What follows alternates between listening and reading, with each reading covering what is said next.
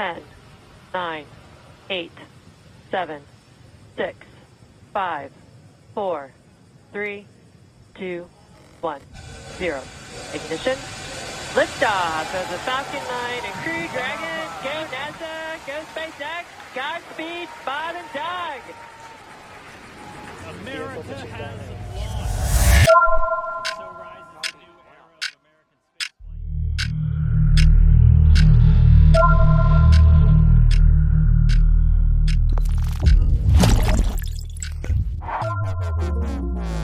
Bienvenidos al Centro de Experimentación Vocal Humana. Hoy en nuestro laboratorio estamos investigando con nuevos sujetos. Quizás son los más extraños y activos con los que hemos trabajado anteriormente. Pero empecemos con la exposición. Recomendación, no intentarlo en casa.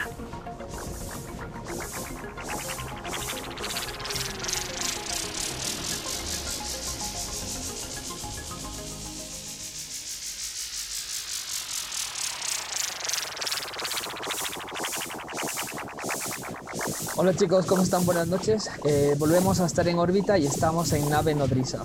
Vamos con nuestro tercer episodio en el que somos scouts, no hablando de temas scout la mayoría de las veces y una de esas excepciones es hoy, ¿no? Eh, aparte de tener a muchos de nuestros cosmonautas regulares, también tenemos varios invitados que bueno, ahora se van a presentar un poquito cada uno y nos van a contar lo que quiera que la gente sepa de ellos. Y ya saben cómo va esto, los cosmonautas regulares, pues nada, simplemente saludar. Yo soy Telen y, y bienvenidos una vez más a, a Nave Nodriza. Hola, yo soy Sammy. Espero que disfruten este capítulo de Nave Nodriza. Hola, yo soy Matías, otra vez con ustedes. Hola, yo soy Adrián y espero que les guste mucho el tema de hoy. Pues de nuestros invitados, el que quiera arrancarse. Hola, yo soy Romy. Yo soy nueva en esto de la nave, nave nodriza, pero estoy muy feliz de estar aquí y bueno, algo que puedan saber de mí es, mm, no sé, que me gusta mucho hablar cuando son temas que, que son muy interesantes. Hola, yo soy Wendy. estoy de invitada en este capítulo de, de Nave Nodriza. Y mm, estoy súper encantada de estar aquí con, con todos ustedes reunidos. Ya, yo soy David Estrella y espero que disfruten mucho este capítulo de Nave, No- de nave Nodriza. Hola chicos, bienvenidos a tercer capítulo, como ya lo dijeron varios. Esto es para divertirse, comentar, así que disfrutemos hablando de temas no necesariamente scouts, pero un capítulo en el que sí vamos a despapallarnos. Bienvenidos a Nave Nodriza. Bueno, antes de, antes de avanzar, eh, queremos mandar un saludo a todas las personas que ahora mismo están en el foro, en el foro nacional y que tenemos a uno de nuestros representantes y nuestros cosmonautas. Tenemos a Alexis Córdoba representando al equipo azul. Así que nada, mucho ánimo y saludos al equipo azul que lo está dando todo en el foro nacional. También saludamos a, a las personas que hoy van a decidirse, no estoy seguro si hoy o mañana van a decidirse quién será nuestra nueva coordinadora nacional en el foro de jóvenes. Y igual, muchos saludos a, a las dos y, y que lo hagan genial. Y agradecer a todos los que están par- participando en, en el foro nacional y a todos los que están realizando y permitiendo que este tipo de actividades sigan ocurriendo, aunque tengamos pues, cosas y la situación esté complicada. ¿no? Hay que seguir, siempre hay que seguir. Eh, bueno, hoy de qué vamos a hablar, Mati? Cuéntanos de qué vamos a hablar. Hoy vamos a hablar de qué te hace scout. cambiar el mundo.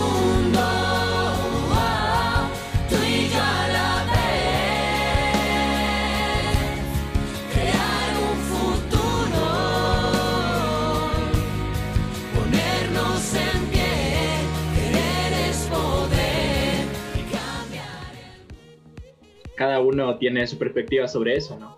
Así que sería interesante saber para cada uno qué es lo que les hace scout. Hay algunos de aquí que tienen pañoleta, otros que no. Así que no necesariamente es de eso lo que te hace scout, según yo pienso. Genial, genial. Voy, voy a empezar yo con una cosita que, que para dar una pequeña introducción. No necesariamente nos están escuchando eh, personas que son scouts, así que yo busqué, según la RAE, qué es ser scout. ¿Vale? Según la RAE dice que scout es la persona que practica el escultismo. claro, te quedas un poco corto con esa, con esa explicación, ¿no? Entonces, luego, obviamente, ¿qué es el escultismo? Es un movimiento juvenil que pretende una educación integral del individuo, generalmente por medio de actividades en grupo y en contacto con la naturaleza. Bueno, eso ya se acerca un poco más a lo que hacemos, ¿no? Eso es un poco cierto. Y luego, para complementar, según el programa de jóvenes, los elementos del, del método Scout serían la ley y la promesa, el sistema de equipos, aprender haciendo, la vida al aire libre, marco simbólico, la progresión personal y el apoyo adulto. No necesariamente en ese orden porque son complementarios, pero no es un listado, ¿no? Tengo otras, otras cositas que he buscado y que he investigado, eh, pero antes de meternos en este tema, yo sí que voy a ser súper puntual, recordarles a las personas que nos escuchan, a los jóvenes, a los adultos, a los, a los voluntarios y a los dirigentes, que nuestras opiniones no, es, no son ley, no somos dueños de la razón ni de la verdad, y solo son opiniones personales que no buscamos que nadie se enfade nadie se sienta eh, ofendido ni nada. Nos pueden escribir en nuestro chat porque estamos transmitiendo en directo estamos transmitiendo y nos pueden escribir lo que les apetezca, saludos o, les puede, o su opinión sobre si están de acuerdo o no están de acuerdo. Recuerden que esto no es discutir, sino conversar. Con eso yo me callo y pues nada, ahora mismo la palestra es vuestra. A ver, yo quiero empezar. Em, yo se había leído ya hace, hace full tiempo y es como que algo que mayormente se conoce, que se dice que se es de scout desde que se hace la promesa. Se dice porque ahí prometes, eh, jura- o sea, juras ante tu patria, tu religión, tus padres, juras enfrente de todos tus compañeros eh, seguir la ley scout y cumplirla. Y pues de cierta forma sí puede ser, ¿no? Que haces la promesa y, y eres scout, pero también yo creo que más es cumplir esa promesa. O seguir la ley scout también sin, ser, sin haber hecho la promesa. Obviamente deberías primero conocer que son los scouts, ¿no? Para ser scout. Que puede haber una persona que viva la, le- la ley scout sin saberlo, pero no creo que sería scout, ¿no? Bueno, eso, eso es lo que yo creo. O sea Eso, que... eso ha sido genial. Hay gente que puede ser que viva la ley scout y, y aunque no sea scout, ¿les hace scout? O sea, eso digo yo. Si conocen a los scouts, si saben que están viviendo la ley scout, yo creo que les das scout. Si lo están viviendo sin saberlo, sería vivir bien, ¿no? De una buena forma, pero no necesariamente ser scout. O sea, creo que ser scout no es necesariamente mm, como pertenecer a un grupo, creo que ser empático puede que te haga scout y varias de las cosas que conlleva la ley scout te convierten en un scout sin necesariamente estar en el mundo del escultismo. No sé si me hago entender. Mm, No estoy mucho de acuerdo, la verdad. O sea, yo sé que, o sea, yo no soy mucho de las personas que creen en la frase de una vez scout, siempre scout. No. Entonces, tal vez me suena que estás como diciendo un poco así que tal vez si es que haces algunas cosas inconscientemente y no estás dentro del movimiento, no creo que eres scout. Tal vez eres una buena persona con muchos valores y mucho conocimiento de lo que está pasando y quieres aportar, pero no eres scout. O sea, hay varias cosas que te hacen scout, pero creo que pertenecer al movimiento es algo importante, porque estarías como, tendrías, no tendrías que devolver, pero sería como grato saber que puedes devolver lo que se te ha dado. O sea, sí, tienes razón, la verdad. Pero, o sea, como dices, ser una buena persona te convierte. Creo que ser una buena persona te convierte en ser scout, la verdad. Yo pienso, la verdad, y pienso igual que Estrella en ese sentido. O sea, no sé cómo explicarlo tan bien, pero, o sea, yo creo que en sí, si uno es scout es porque, digamos, quiere llegar a un fin, ¿no? Quiere llegar a un objetivo, algo en común, algo bueno, quizás. Entonces, así tú no conozcas, como dice Estrella, no es necesario que, digamos, te digan que eres scout, sino simplemente con el hecho de ser bueno, de lograr el objetivo que un scout quiere lograr, ya te convierte en uno, creo. O sea, yo la veo desde el punto de vista de él también. O sea, O sea, la verdad yo creo que estoy de acuerdo con Sammy, porque, o sea, puedes ser una buena persona y todo, puedes tratar de cumplir la ley Scout, vivirla en carne propia, pero si es que te falta esa parte que dice Sammy para, para llamarte Scout, que, que es mismo eh, todo el hecho, todo el programa que una persona, un Scout realiza, no sé, ir a los campamentos, seguramente las buenas personas hacen cosas súper buenas, pero no van a los campamentos, o sea, les falta esa parte para ser Scout. Además, como Sammy mismo mencionó, puede una persona que fue scout eh, y ya no es scout no puede decir una vez scout siempre scout porque Pues porque ya no está viviendo lo que es eh, un completo scout, todo lo que implica los campamentos, seguir ciertos programas y cosas así.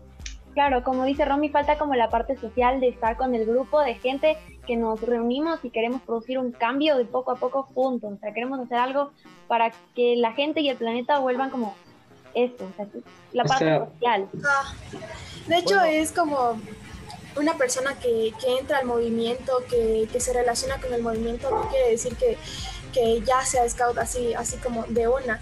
Porque, mm, porque una persona que es scout y tiene la mentalidad de un scout puede cambiar hasta el mundo entero y no una persona normal. Yo, la verdad, la verdad, la verdad, no estoy tan seguro. Yo estoy más, o, sea, opto por, digamos, la opinión de Estrella más, más, porque se asimila más a lo que yo pienso, pero quisiera que Telen nos explique un poco eso, porque la verdad no estoy tan seguro de ello. A ver, eh, yo no les puedo decir una... Yo no tengo la verdad absoluta, ¿vale?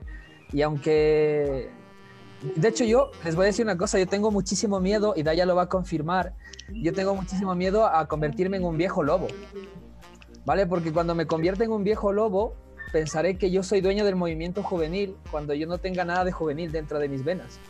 Y de hecho yo conozco un montón de gente que, que, por ejemplo, llega el día de la pañoleta y ponen todas sus fotos de "Ah, el día de la pañoleta, no sé qué. Y llega el día, yo qué sé, por ejemplo, el día del, del, del el 8, el 8 de marzo, si no estoy mal, que es el día de la mujer luchadora. Y dicen, ah, pero es que ¿por qué salen a gritar? ¿Y para qué salen a luchar si las mujeres no sé qué, no sé cuánto? Pero el día de la pañoleta, como son viejos lobos, salen a decir que son los más scouts del mundo, ¿no? Yo escuché una vez a un hombre que me decía, eh, ¿para qué hacemos tantos cursos si yo soy cuatro veces insignia de madera? ¿A mí qué me va a enseñar el movimiento ahora? Y me- yo me quedé así como, wow, pero, pero claro, o sea, y me decía, yo sí que sé sobrevivir en la naturaleza, yo a mí me dan un cuchillo y yo sobrevivo. Y yo decía, pues, hostia, genial, ¿sabes? O sea, que, que la National Geographic te haga un programa, o sea, eso está genial, pero ahora, ¿ustedes creen que esto te hace scout? Por ejemplo, tener cuatro insignias de madera, eh, llevar 40 años en el movimiento, tener pañoleta, ¿qué creen que les hace scouts? O sea, ¿qué creen que a una persona le hace scout? Yo justo te iba a decir algo antes de que se pierda el hilo, que no concuerdo con eso de, de que dice Rob y Sammy de que hay que estar viviendo el movimiento, porque imaginemos es algo que nos va a pasar a nosotros, a todos, casi todos, o por lo menos a mí me va a pasar. Cuando cumplamos 18 o bueno, acabemos del colegio como tal, ya sales de tercero. Todo, todo posi, ¿no? Tienes que seguir tu vida. Si vas a estudiar, lo más probable es que si quieras estudiar en un lugar así súper bien, tengas que viajar, ir a otro lugar. Bueno, por ejemplo, eso me va a pasar porque yo quiero ser piloto para la FAR. Entonces, eh, lo más probable es que tenga que ir a Salinas y voy a dejar mi grupo y tal vez me quede ahí internado y no pueda visitar otros grupos. Entonces, ¿qué pasa? No creo que yo voy a dejar de ser scout solo por eso, porque si yo sigo viviendo el escultismo, me sigo sintiendo scout, sigo obedeciendo la ley scout y sigo teniendo ac- eh, mi buena acción diaria que prometí hacer, pues yo creo que seguiría siendo scout, aunque no esté viviendo el escultismo en ese momento. Por esa parte sí estoy súper de acuerdo con Mati, porque como yo también tengo planes de moverme de Quito, tal vez y no poder como regresar al grupo físicamente, sí creo que eso no me quitaría el hecho de ser scout, pero algo que sí mientras Telen estaba hablando se me vino a la mente es el hecho de saberte como que todos los, los nudos y todos los amarres y todos los tipos de fogata, yo creo que ese tipo de cosas no necesariamente te hacen scout, la verdad, aunque Pero mucha te gente ayuda. piensa que sí. Creo que es un La, la complemento. o sea, actitud también. La verdad, eh, justo Mati me quitaste la, la, la idea que yo iba a decirte y justo te la iba a cuestionar a ti, Sammy. Yo me fui cuando tenía 15 años. Me fui del movimiento. He aquí, después de algunos años. Y no dejé de ser scout. Aprendí cosas y la vida me enseñó otras que pude aplicarlas ahora. Ahora que volví al movimiento, una cosa es volver y hacer las cosas, cambiar. Y eso no me va a quitar el tele en las palabras, porque yo me fui, pero volví y al volver traje cosas al grupo, a mis chicos, a los dirigentes y a las personas que me conocen en general. Así que no, no creo que sí te hace el, eh, eh, muchas cosas el ser scout, pero no tanto vivir el movimiento porque las circunstancias de la vida te llevan a muchos sitios y Telen más que nadie lo sabe. Él dejó de ser scout hace miles de Pero años. Ya, ahí No vamos. dejo. Pero No, no, Pero ahí- Entonces que vol- no, no, no, no, no, no, no. pero No, en el, dije- caso de Telen, en, el cal- en el caso de Telen es muy contrario a, a mi caso, por ejemplo. Entonces yo volví, eh, siempre me los scouts, me encantó el, mol- el movimiento, vivía ciertas cosas y lo que viví después de, de irme, porque eres joven y necesitas irte, necesitas hacer otras cosas y volver y aprender y hacer las cosas bien, creo que eso es lo que te hace ser scout. ¿sí? Lo que aprendiste y lo que aplicas diariamente y lo que puedes ya, enseñarles a los demás de forma buena, eso creo que te hace ser scout. yo, yo difiero en, en- en el- en lo que acaba de decir Daya, porque yo más o menos como con veintipocos años dejé el movimiento, obviamente por lo que ha dicho Mati, y obviamente también pues, por temas laborales y por temas de, de- de educación y todo eso dejé el movimiento. ¿Seguí siendo scout? Yo siento que no. Yo siento que no porque yo me dediqué a beber, a beber muchísimo, yo ganaba mucho dinero y era una época en la que yo bebía muchísimo, en la que pues tuve un montón de contacto con, incluso hasta con sustancias, en el que yo me preocupaba por mí mismo y por mí mismo y por mí mismo y por comprarme ropa cara y por ponerme bling bling que llevaba mi nombre y siento que yo no era nada scout, entonces yo sí que difiero, aunque una cosa que ha dicho Daya siento que es muy, muy cierta, Daya dicho, eh, ser scout puede ser que apliques lo que has aprendido, porque yo creo que eso es importante, aplicarlo, no solo haberlo aprendido, o sea, si lo tienes en la cabeza, pero no lo sacas nunca, creo que no tiene sentido. Y a mí me pasó, o sea, yo agradezco a Andrés Pérez que un día me sacó de un sitio oscurísimo y me puso en un sitio, me puso en una situación en la que me dijo, mira, hazte dirigente, tú tienes el potencial para hacerte dirigente. No sé si de verdad creía en mí en ese momento, pero lo hizo. Y me cambió la vida porque yo había dejado de ser scout hace un montón de años. Yo no tenía idea, o sea, tenía idea del escultismo, hice mi promesa, tenía pañoleta, estuve en un montón de grupos, estuve en un montón de países siendo scout, y eso no me hizo más scout, me, me hizo scout para mí, mi opinión personal, el aplicar lo que, lo que realmente aprendí y, y lo que la gente me enseñó, porque yo tuve una dirigente fantástica que me aguantó muchas cosas, que yo les agradezco que ustedes no me hagan aguantarle lo que yo le, le hice aguantar a mi dirigente. Eh, y, con, y con la aplicación de, de lo que ella me enseñó, de lo que aprendí, eh, ahí yo siento que me convertí en scout. Porque realmente yo dejé, yo dejé, yo cuando dejé el grupo, cuando dejé los grupos scout, me dediqué a otras cosas súper distintas ser scout. Y es como una canción de Residente en la que él dice, antes de entender las desigualdades sociales, yo me compré un Maserati. Pues es verdad, yo no entendía nada del mundo hasta que me metí a ser dirigente. A mí me importaban los jóvenes poco o nada.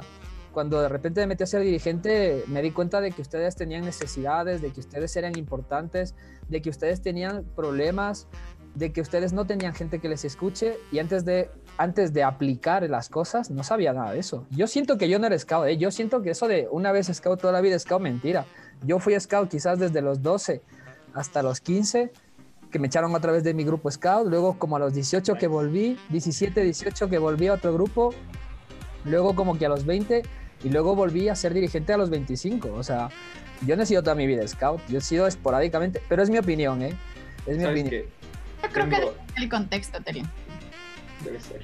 Pero, Porque- A ver, tal vez- Por los casos. Que tenemos dos ideas súper diferentes, pero que concluyen en casi lo mismo, ¿ya? Tú dices pero que no yo creo que tengo la conclusión. en ese tiempo, pero yo creo que sí seguí siendo scout y por eso volví. Y por eso apliqué lo que yo a mí me enseñaron. Claro que mejorarlo, eh, eh, no te, por ejemplo, el aprender hace que no te conviertas en un viejo lobo. ¿Ya? Pero ojalá no me-.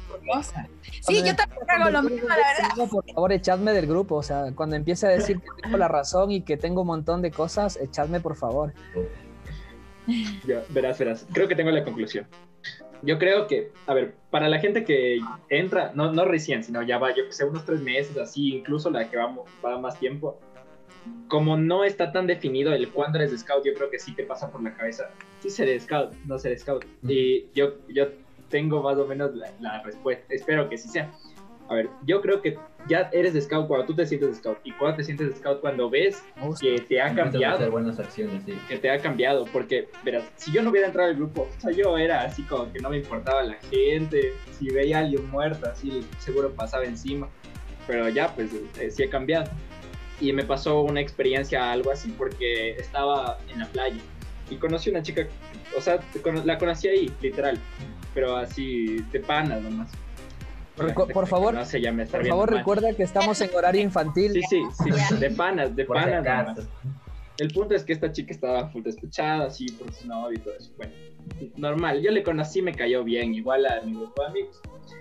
Eh, al final pasó que ella pasó más tiempo con nosotros porque en el, en el grupo de su amigo estaba su ex y como que le- o sea, no, no, no quería estar ahí. Entonces pasaba con mi grupo y nos conocimos ahí por la playa. La cuestión es que ese último día su grupo le dejó en la playa, o sea, se fueron sin ellos. Y fue como Ya. que ya. Buenos Y- amigos, ¿eh? Sí, sí, eso, eso es lo que yo digo. Ah, y yo me quedé, o sea, eh, pospuse mi, mi, mi regreso a Quito porque tenía de la noche anterior eh, ya para regresar a Quito. Entonces pospuse para ir en el bus que tenía ella, porque si no estaba sola, literal estaba sola, y yo me quedé con ella. Así todo el día pasamos como que con las maletas, pero andando por ahí hasta que ya llegó la hora de coger el bus y ya vinimos para aquí.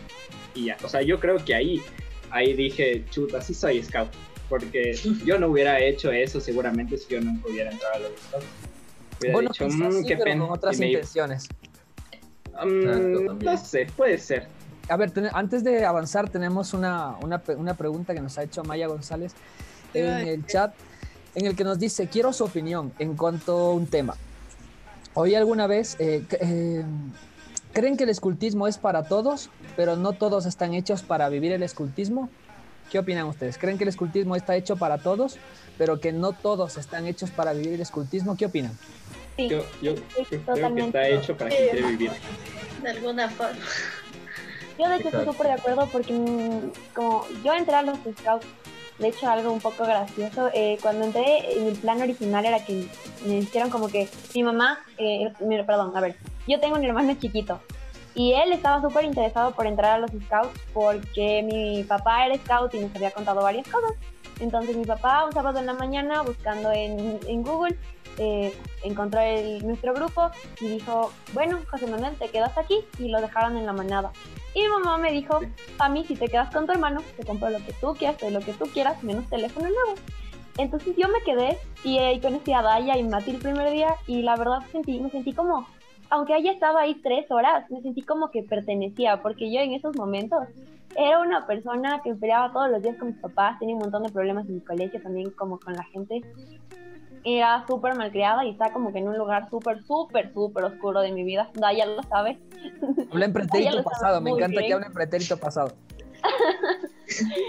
Y pues cuando yo entré al movimiento, o sea, ya después de eh, como que estar ahí todo el día, dije, no, de aquí soy, o sea, esto es para mí. Y mi hermano salió enojado, salió gruñón, dijo, no quiero volver, me ensucié, que ni sé qué. Entonces yo, o sea, como que sí, el movimiento sí es para todos, pero tú, te, o sea, si es que de verdad quieres y te puedes adaptar, como que con todo, pero no. Sí, sí. Sí, yo creo que Yo son las ganas, las ganas de mí, o las ganas de, de, de, de cambiar. quedarse ahí, de, ajá, de cambiar sobre todo. Antes de que se vaya el tema, yo creo que todos queremos saber qué pidió la Sandy después de ese día. Les puedo mostrar una pequeña foto porque yo pedí un perrito. Pedí a mi hermoso perrito que lastimosamente murió porque le dio moquillo, pero fue el mejor regalo. y ya. Ahorita busco la foto. Muy triste historia. Bueno, lo que yo puedo decir es que a mí me pasa algo muy similar que con, con Sammy, pero yo entré con, o sea, empecé el grupo con otra persona que era mi prima. Entonces yo puedo Oh, decir, yo me acuerdo de ese día. ¿Quién, quién era su primo? Qué lindo. Lindo perro. No se ve Eh, nada. Se nos, se nos, la conexión de Romy creo que está un poco inestable. Se nos ¿Quién ha era su un prima? poco la- Nos acaba de tuxear. Eso, eso les contaré ya después cuando, cuando Romy vuelva. Eh, a ver, eh, a- hay- también tenemos, un- nos dice Alexis, nos dice eh, qué les hizo volver. Andrés nos pregunta qué les haría otra vez, irse otra vez. Y Alexis nos dice, creo que tengo que dejarles mucha suerte. Alexis va ya al tema del foro nacional, así que un saludo a Alexis que esté dándolo Alexis. todo con el equipo azul. Buenas noches. Eh, yo creo que la pregunta es para Daya y para mí. Eh, Romy, se te ha ido la conexión. Te Sí. hemos perdido por un segundo. ¿Vale? Entonces, si quieres terminar eh, para seguir lo que querías decirnos. Ah, si quieren o ya perdieron el ya. ya No pasa nada, no, no. Ah, no, entonces, a ver, entonces Dice lo que que yo estaba contando era sobre mi prima, ¿no? Entonces entramos las dos. Y al principio entré por, no sé, porque no tenía nada que hacer y mi prima tampoco. Y entonces entramos solo porque, para ver. Ya, entonces mi mamá nos llevó a las dos. Y usted, o sea, se deben acordar clarito, mi prima estaba con cara de, oh my god, yo no me quedo aquí. Y yo era con cara de, "Mm, yo tampoco creo que me quedo. pero, pero en realidad conocí a dos personas súper chéveres que fueron a Rayo y a Joel. Y ellos lo hicieron súper chévere y súper chistoso. Entonces yo, que era una niña que no quería salir ni a la esquina, entonces me quedé con cara de no, aquí me quedo para poder aprender y por lo menos que me dejen salir a la tienda, porque mi mamá era así. Así que a mí me encantó, pero a mi prima no le gustó, entonces ahí claramente se puede ver que algunas personas eh, tienen que meterle ganas o querer cambiar para que para quedarse o sea algunas personas ya nacen con eso de que quieren eh, quieren una, una, vida así de aventura una vida de chévere como la, como la que te dan los scouts y otra que no que, o sea, que solo solo si le empujas eh, puedes estar en el movimiento yo también, o sea, ahorita estoy súper de acuerdo con Romy porque también, o sea, es que, eh, y como dijo Wendy antes también, o sea, es el hecho de querer cambiar. Y no solo cambiar tú, sino querer cambiar al mundo, porque yo, desde que entré, soy otra persona totalmente diferente. O sea, yo incluso escucho audios que enviaban mis amigas antes de entrar al movimiento y Dios. Bien fresa. Yo conocerme, ajá, yo antes de conocer, si yo tuviera la oportunidad de conocerme cuando era antes, me hubiera dado una buena cachetada, así de, ya cállate, o sea, loco, ya mucho le estás metiendo. A mí me, hace, eh, a mí me interesa la opinión de, de Andy, porque, bueno, eh, tú no tienes pañoleta ahora mismo por temas logísticos, pero tú tienes pañoleta ya, o sea, tú eres Simbólica. la de la unidad que tiene pañoleta. que Tranquilo que yo puedo solucionar ese problema. La otra semana voy a hacer eso, así que si quieres, te puedes pasar de Sí. Pero aquí viene lo, lo interesante porque Andy, tú no llevas eh, 10 Muy- años en el grupo, tú no... A ver, tú cuéntanos cómo fue, cómo entraste, o sea, tú, ¿cuál es tu punto de vista? ¿Qué crees que te hace scout? ¿Quieres la verdad? La verdad, la Sí, verdad. la verdad, la verdad. La- a ver, la, la verdad, siempre y cuando eh, no haya muchas malas palabras y nos vayan a No, censurar. no, no. No Mira, a ver, mira, la verdad, la verdad, yo entré. Ya, ya, sé, que- ya sé cuál verdad vas a contar. ¿Por qué me preguntó? Todos lo sabemos. Bueno, la verdad, mira, yo entré por mi novia ahorita, que es Odalis, ¿no? Entonces eso fue no era su novio. yo, cuando recién empecé a conocerle, o sea, como amigos que empezamos a salir, eh, yo le había propuesto ir a la iglesia, porque yo soy cristiano, entonces le dije que vayamos, y era como para salir con ella también, ¿no? Entonces me dijo, claro, de una, y de ahí ella me dijo, y yo también creo que conozco a los scouts, y no sé qué. Yo cuando escuché scouts fue como que me quedé así. Era como que chuta, pero dije, bueno, porque la verdad, yo había conocido a los scouts en Salinas cuando yo vivía allá. En un tiempo fuimos, pero solo fui creo que dos veces. Y fue en un colegio que había allá, pero era solo porque mi mamá quería que hagamos algo. Entonces fui para allá y estaba bien aburrido porque eran como que solo hacían actividades bien aburridas y no nos paraban bola. Y era como que me quedé como que "Ay, así son los scouts. Y dije, chamada, ya no. Entonces, entonces después de eso fue como que yo ya tenía esa perspectiva como que dije que feo que son los scouts y no me gustó. Después mi prima acá me hizo igual probar un poco de los que fuimos a visitar y todo y me gustó más o menos, pero como que no era lo mío mucho, la verdad. Entonces cuando fui esa vez que fue que fuimos al penal García Moreno, con, que tú fuiste ahí, que te conocí todo, que fui por Odalis, fue principalmente por ella para salir con ella. Eh, fue como que estaba ahí todo chévere y, y sí me gustó, o sea, la verdad me gustó porque me- ella me contaba cosas que hacían, que iban a lugares, que iban a cárceles, que iban de campamentos, que iban a montañas, no sé qué. Esas cosas a mí me gustan full. Entonces ya como que digo, o sea, en verdad son así, entonces qué raro, no, no he conocido bien. Entonces cuando fui esa vez me gustó bastante, aprendí bastante, me gustó mucho tú cómo dirigías y cómo los chicos se llevaban y todo y dije, o sea, qué chévere, ¿no? Entonces, ya cuando yo, yo supuestamente solo iba a ir esa vez y ya no iba a, volver a ir porque era como que solo iba por Odalis mismo, ¿no? Entonces, cuando tú me dijiste, este, prueba, me dijiste, mira, qué tal, si te gusta, pero ven más veces. O sea, me dijiste que, que no solo vaya una vez, sino que los acabas en varias cosas, que quizás algo me guste y que no sea la primera vez que vaya y ya, no voy porque no me gustó lo que pasó ese día. Entonces yo fue como que sí me puse a pensar y dije, bueno, puede ser, no es cierto. La primera vez fue como que me gustó, pero no me encantó. Entonces después dije, bueno, vamos a ver qué pasa. Entonces ya decidí ir en la otra. La segunda vez me enamoré. Fue la vez que fuimos al, al Cuando se te rompió el pantalón. Sí, ese día. Yo sabía, yo sabía que esas cosas pasan porque te enamores del movimiento. Claro, entonces fue como que ese día fuimos a eso del colegio, que era un evento y no sé qué, y yo fui y la verdad primero me parecía full chistoso por los bailecitos y todo, y era como que digo, ay, o sea, me daba vergüencita, ¿no? Pero después una chica que estaba al frente, y yo estaba, o sea, y le tocó bailar conmigo porque era como que una cadena, ¿no?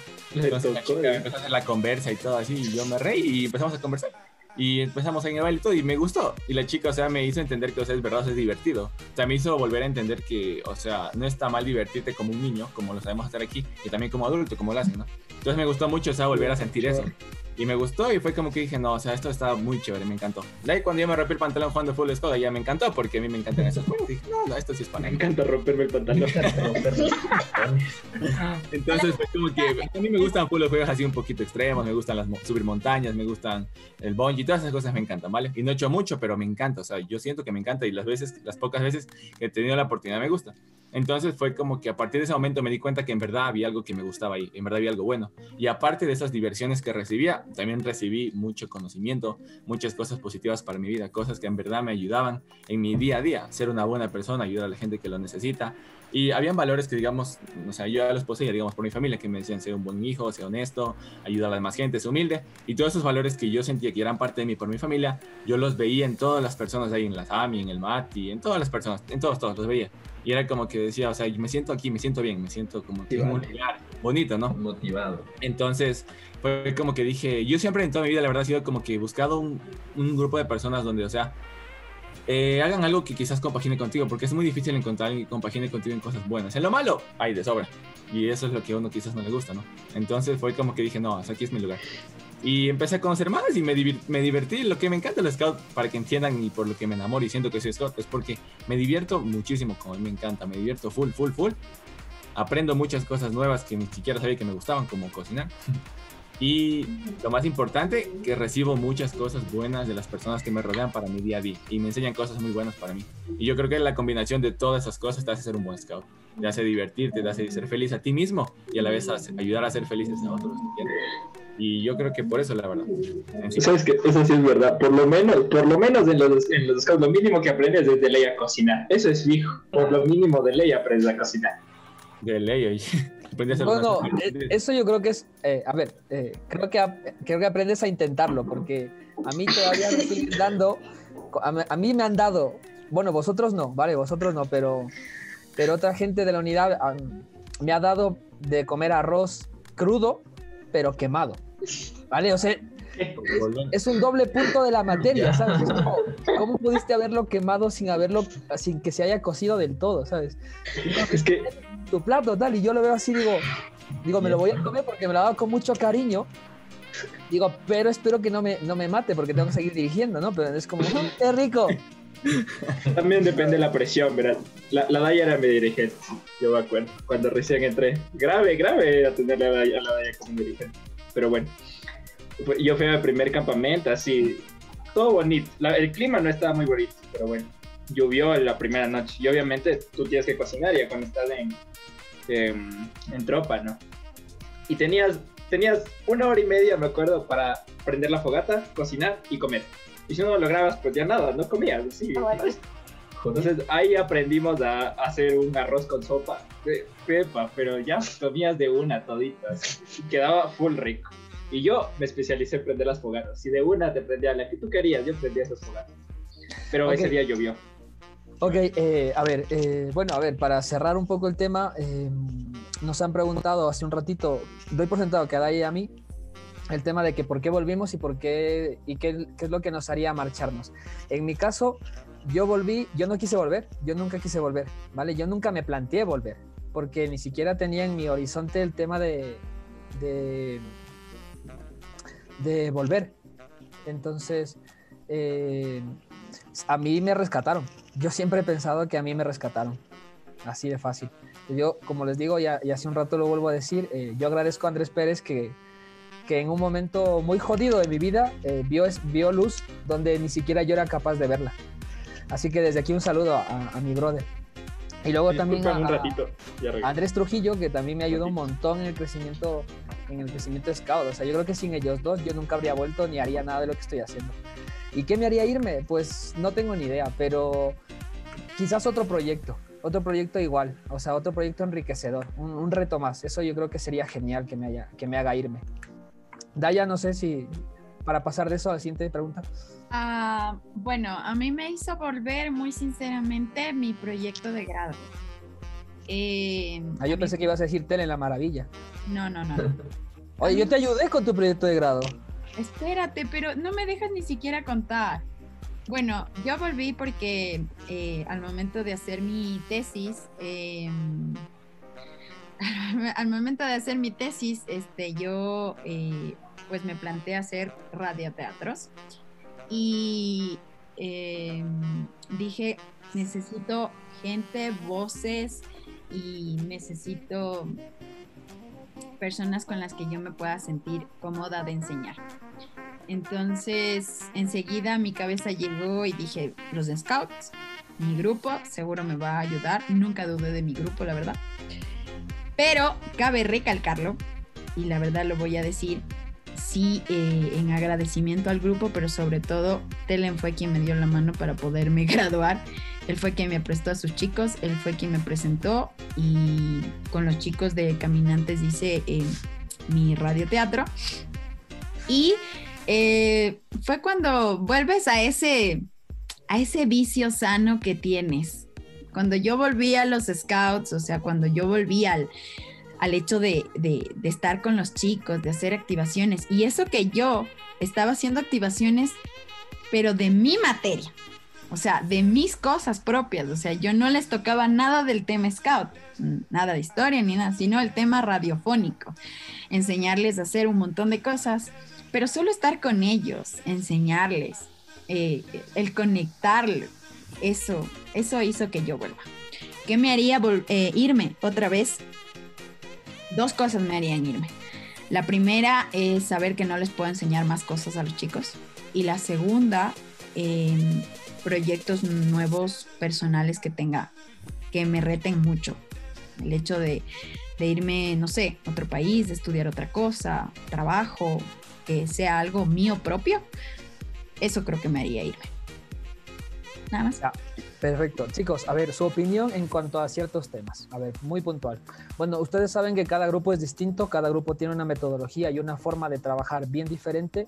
Eh, tenemos gente de súper interesante porque Sammy entró en la unidad de Scout, Andy entró en la unidad de Caminantes, Estrella, no estoy muy seguro si entraste en... en La unidad de Scout. La Wendy igual. Romy entró en unidad, en unidad de Scout. Eh, Wendy entró en unidad de Scout, pero ella, ella ha tenido más de un grupo. ¿Vale? Claro. No, no vamos a mencionar números, no vamos a mencionar nombres, por favor. Eh, podemos mencionar experiencias. Porque, y aquí viene la, la pregunta, ¿a ustedes qué, les- qué creen que, qué creen que define a un Scout? hacer la promesa, cumplir la ley, o sea, ya, nos, ya no divaguemos tanto, tan amplio, sino en plan de qué creen que, qué puntos deberían hacer, tic, tic, tic, para que seas scout, ¿no?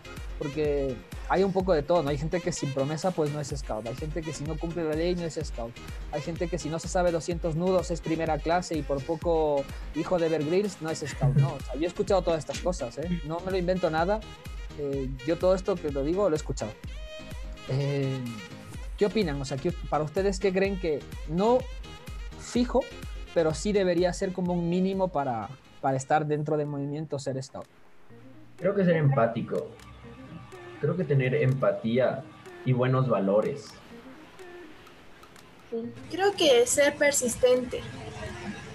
O sea, ahorita en, virtualmente, pero digamos en las activaciones físicas, ser persistente, porque, no sé, alguien que llega nuevo a un grupo eh, y justo ese día hacen una actividad fuerte, esa persona va a decir, no, no, eh, Es que, es que me, acor- es que me acordé de algo. ¿Puedo contarlo?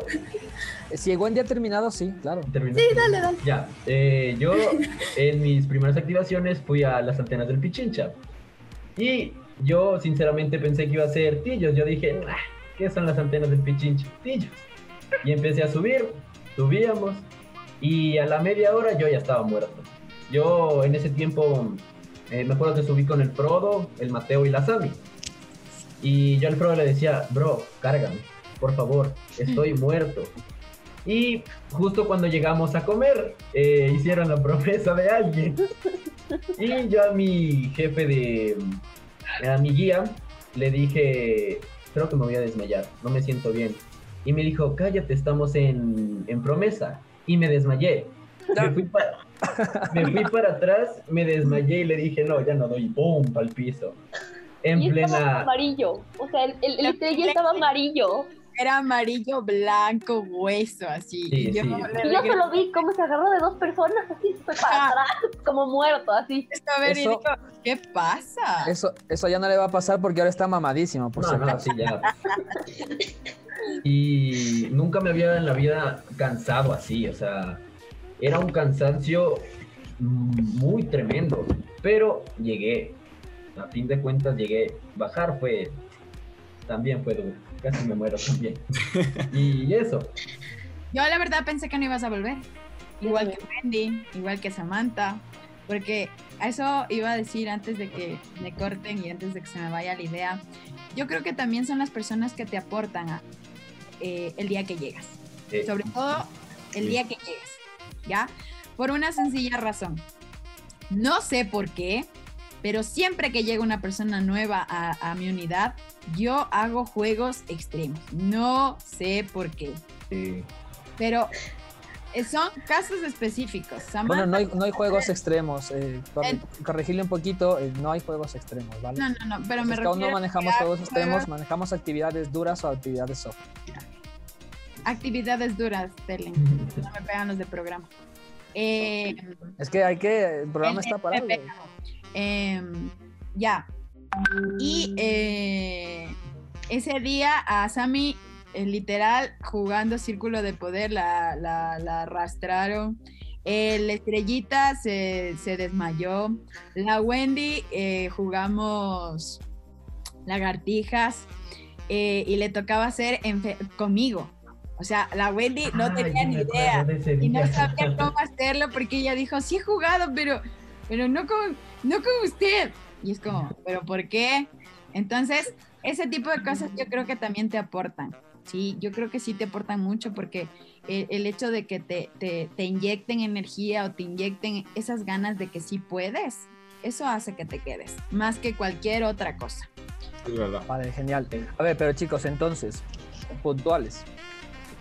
Yo creo ¿Eres que scout después de hacer la promesa, sí o no? Si la cumples. Sí. ¿La cumples? ¿Ya quién más? eh, Cuando te sientes de scout.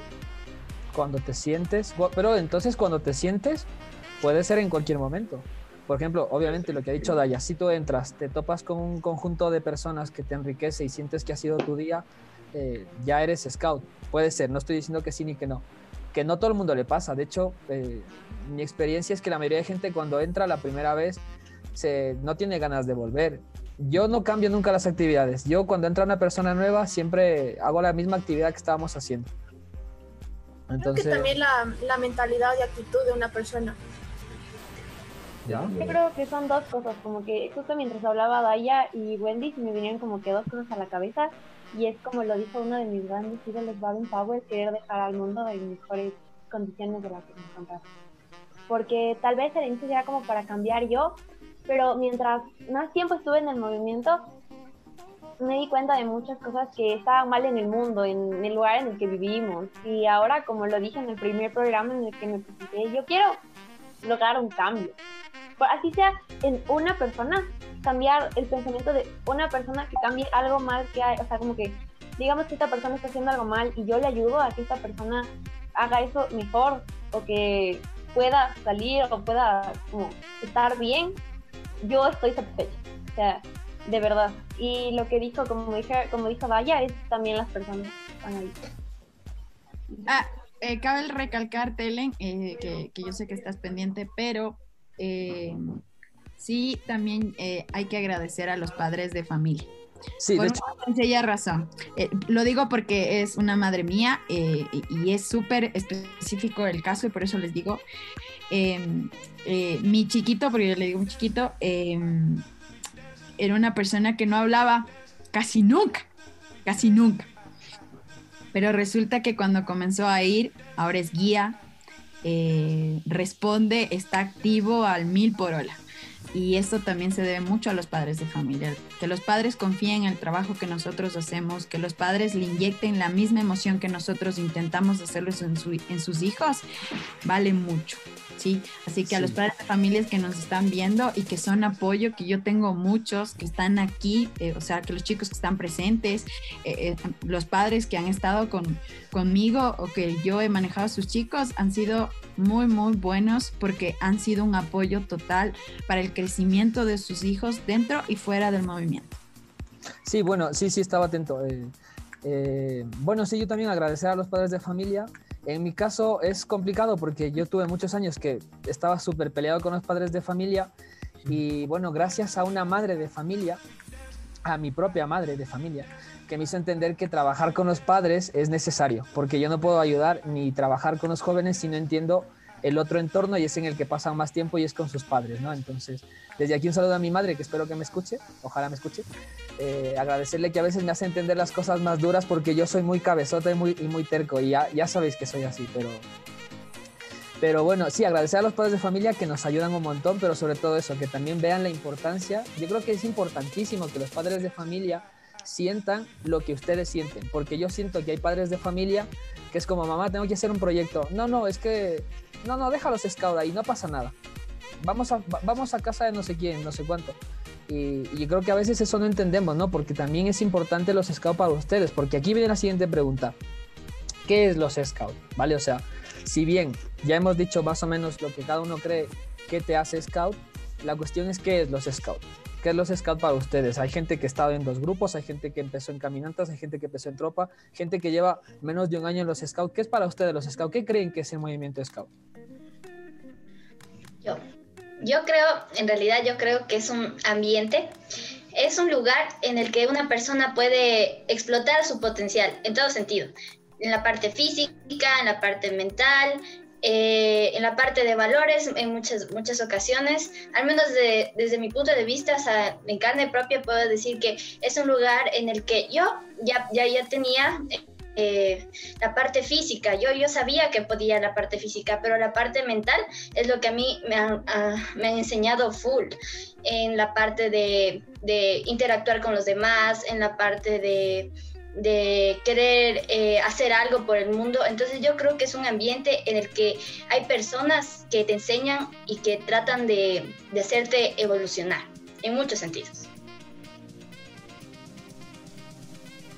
Pues yo creo que es, Robot de las palabras. creo que es como un refugio más bien, porque sí es como un refugio para muchos, porque la verdad muchos de nosotros seguimos aquí por problemas que hemos tenido y por cosas así. Así que más bien creo que es como un refugio. Tomando la, la palabra de, de- de David, eh, creo que, creo que, ajá, como dices, es un refugio porque hay muchas personas que tienen problemas en su casa o problemas en su colegio y van a los scouts y ellos solo se expresan, es un lugar como para expresarnos y, y ellos lo único que hacen es expresarse y por eso mucha gente también se queda, entonces yo, Yo creo la verdad es-. No estoy tan de acuerdo, no lo tomo como un refugio. Yo creo que más es como. mm, no sé, o sea. o sea, estoy más o menos con la idea de, de Romy. O sea, no, no es un refugio. Porque un refugio para mí es como que un lugar donde me ayudan y ya, o sea, como que ahí quedo. O sea, gracias y me voy. En cambio, en cambio, yo siento como que en cambio es un lugar donde. Es como un paso. Como que un lugar donde tú Dame un puedes- minutito. un lugar donde tú, digamos, consigues muchas cosas, pero a la vez es como que, eh, no sé cómo les explico, como que tú ayudas a ese lugar que te ayudó y también ayuda, te ayuda a tu vida en sí. En cambio, un refugio es como que solo te ayudan a ti y tú es como que gracias, en serio, me ayudaste y ya te vas. En cambio, yo siento que es como que los estados son más agradecidos y como que se quedan en el refugio, digamos, si lo decimos algo así. Verás, verás. Yo, yo creo que es como un lugar aparte de, le- de la realidad a la vez que no. Porque, a ver, me explico. Tú puedes tener problemas en tu vida normal, si tienes problemas, pero llegas a los scouts y te olvidas de todo. o sea, es, es otro mundo, es otra cosa. Eh, a ver, eh, en los scouts no importa quién tiene más dinero, quién tiene menos dinero, no, no importa, todos vamos vestidos igual, todos somos lo mismo, o sea, todos somos simplemente personas, no, no importa nada. Y, o sea, género, raza, o que bueno, no, todos somos de la misma raza, pero bueno, para explicar de una forma. Eh, todo eso, o sea, no, no importa, solo es distinto. Lo único que importa es hacer el bien por otros, eh, pasarla bien y así, o sea, ese tipo de cosas, depende de la actividad, ¿no? Pero ajá, es un lugar aparte a la vez que no. estoy 100% de acuerdo con Mati, porque, eh, o sea, también un poco más como que con lo que dijo Romy, porque es un lugar donde puedes ser tú sin ser criticado y puedes dejar al resto que sean ellos sin criticarlos. O sea, es como, como todo amor, toda alegría y pues una experiencia súper, súper personal cuando eh, asistí al Jamboree Mundial del año pasado. Abrazar a quien abrazara sentía como que si lo hubiera conocido de toda la vida. Y no solo fue como que allá, sino es aquí, en campamentos, aquí con, con eh, pues, ¿cómo explicarlo? Como con scouts de cualquier edad, sean manadas, sean unidades scouts, sean rovers, sean dirigentes, que abrazar y es como sentir este amor y este como... Es una conexión muy especial, la verdad. Compartir el movimiento es algo súper, súper grande. Ya, genial. Em, y entonces, y aquí viene y quizás una, una pregunta para Wendy un poco más. Eh, ¿Siempre es igual? ¿Ustedes ven al movimiento como una especie de ente eh, igual en todas partes? ¿O, o ven que, por ejemplo, tú has podido ver la dirigencia de, varias personas, ¿no? O sea, Wendy, tú has vivido la dirigencia con Daya, has vivido la dirigencia conmigo, has vivido la dirigencia con otros dirigentes, eh, has vivido otras cosas. ¿Por qué? Porque les voy a contar una, experiencia personal, ¿no? Una vez yo, bueno, yo llevaba súper poquito tiempo siendo dirigente y, bueno, como en, España, que es el momento donde yo viví el movimiento también, no se le da tanto no sé si llamarlo correctamente importancia, porque sí hay importancia, pero por ejemplo los banderines y todo eso, cuando van a hacer alguna actividad, pues se les deja de pie si se puede y si no se les tumba en el suelo, no pasa nada. Y coges una bandera y si la tienes que bajar, pues la doblas y la dejas en una parte. Te recuerdo que una persona vino y mientras doblaba la bandera, a mí se me... la bandera tocó el suelo. Vale, estaba la, la mitad de la bandera estaba en el suelo mientras yo la doblaba. Y vino una persona de otro grupo y me dijo, no, pero ¿qué haces? Eso no es ser scout, porque los scouts no dejamos que las banderas toquen el suelo y ahora hay que quemarla y tal, no sé cuánto. Y en otra ocasión yo le dije a una persona, oye, qué bonita pañoleta, ¿por qué no me la cambias tal? Y me dijo, no, es que nosotros solo cambiamos, nosotros no cambiamos pañoletas en mi grupo porque nuestras, nuestras pañoletas son sagradas y para pertenecer a nuestras pañoletas tienes que ser de este grupo, de este glorioso grupo y no sé qué. Yo le decía, pero tío, ¿qué me estás contando, sabes? Y me decía, aparte, nadie que no sea de mi grupo puede tocar mi pañoleta. Y yo dije, hostia. Bueno, dije, ¿y lo siguiente que es? ¿Que me metas en un gueto con una estrella amarilla en un brazo o qué? O sea.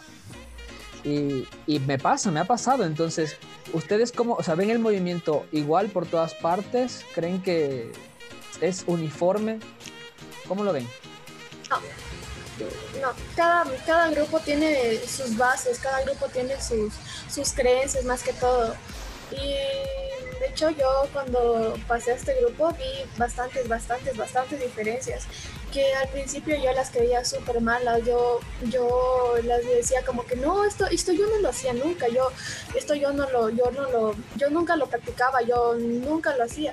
Y con el tiempo fui entendiendo que, que esas cosas pasan y que las y que las, las, esas cosas iban a, iban a suceder por, por el resto del tiempo que me queda aquí en, en, en el grupo y, y, ya y creo que creo que cada grupo tiene su, su, sus bases tiene sus creencias y tiene sus, sus propias reglas ¿y qué opinan sobre eso? ¿creen que esté bien que cada grupo tenga sus propias reglas? o sea sí sí y no a ver entiendo que cada persona vive el escultismo de su, de su manera, ¿no? Pero también está mal porque si vives de una sola forma y obligas a que la gente de tu grupo la viva de esa forma, pues entonces no estás enseñando escultismo, estás enseñando lo que tú piensas. Aunque nuestro grupo, así como, como dato, también en tropas sí, sí era prohibido el banderín toque el suelo. Me acuerdo que algunos sustos sí pasamos. Uh -huh. ¿Que era prohibido que la pañoleta toque el suelo? No, no, no el, el banderín. Ah, pero la pañoleta también. Ah, es, ¿En serio? Sí, sí, yo me acuerdo que, ajá, algunos pasamos. No comi. Ajá, no, no me pasó ay, ay, eso. Grave, grave era. No lo sé. Eh, Miedo tenía. A mí, a mí, no sé si yo alguna vez les, bueno, yo les echo la bronca cuando se les cae la pañoleta y está tirada por ahí por, como si no fuera nada. Ajá. Pero eh, la pañoleta para mí es una herramienta. Yo les es como fue diseñada. ¿Vale? Fue diseñada para hacerlo cabestrillo. Si no tuviese un cabestrillo, ahora mismo Sami se podría usar de esa manera para hacer vendaje o para hacer cosas. Y, yo he visto gente que, que, por ejemplo, eh, la pañoleta no la lava. Qué lava. asco, sí. ¿A poco Nunca se la lava. lava? No, yo no sé porque no tengo. Sí, es verdad, no la lavan. Yo le ¿Cómo se lava? regañaba. Uy, no. O sea, yo creo que ahí es medio grave porque al menos como dice Telen, yo lo, por ejemplo lo utilizamos para diversas cosas. Hoy mismo cuando haces las actividades te caes, te arrastras y, y bueno, es complicado O sea, creo que depende de cada uno, porque, o sea, por ejemplo, yo duraba con la pañoleta no lavada, no, no, no lavada, siquiera, o sea, yo que sé, unas 10 activaciones como normal, porque, o sea, no sé, no, no veía súper No necesario lavar, no, no veía súper necesario lavar la pañoleta. En Bueno. defensa, espera, en defensa, porque no lo complementa, pero yo lo puedo decir porque soy, eh, fui dirigente del, del Estrella, y es que eh, cuando nosotros hacíamos actividades eh, fuertes, ¿sí? Eh, el Estrella siempre se saca la pañoleta, siempre, Ah. la camiseta, y la camisa. Siempre se sacaba la... Oye, no. Eso no me va a dejar mentir, eh, no me va a dejar mentir Samantha y Wendy que estuvieron conmigo y el, eh, bueno, el Mati no, porque me enteró después. Ajá. Pero eh, él siempre se sacaba la, la- la camisa y la pañoleta. La pañoleta no me la sacaba. Ah, ya, La camisa, Ya, ya, ya. la camisa, Lo que pasa. No peleemos, no peleemos. Ok, eh, bueno, eh, quizás 10 sesiones no está mal. Yo conozco gente que no ha lavado la pañoleta en 5 años. Uh, no, eso ya es otro nivel. Yo Ah, es verdad. Creo que eso ya es otro nivel, o sea, mucha... Eso, yo, ah, yo lo he escuchado, este, este tipo de, de prácticas como que te hacen más scout, como que amas más el movimiento. El olor. No, es que dicen que el, el recuerdo está en la Ajá, eso- puede- Ajá, el olor de humo, la fogata. el- Qué asco. No, no, no, no. Todo Imagínate cuando, está- me estoy sintiendo como un puerco en este Me estoy sintiendo como un puerco en este Sí, es un momento. puerco. imagínense cuando suben al ruco y tienen el sudor de la pañoleta. Ajá, ajá, es que eso es eso. A ver, yo le lavo cada dos activaciones a menos de que sea una activación fuerte, tipo una escalada o, o un campamento. Es fijo que tienes que lavar la pañoleta porque apesta humo. Y es, o sea, tú mismo apestas a humo y la pañoleta más. Entonces, eso fijo, hay que pegarle unas dos lavaditas y cada dos activaciones la lavo yo. Y si no revolcamos, así ya la hayan lavado, la vuelvo a lavar.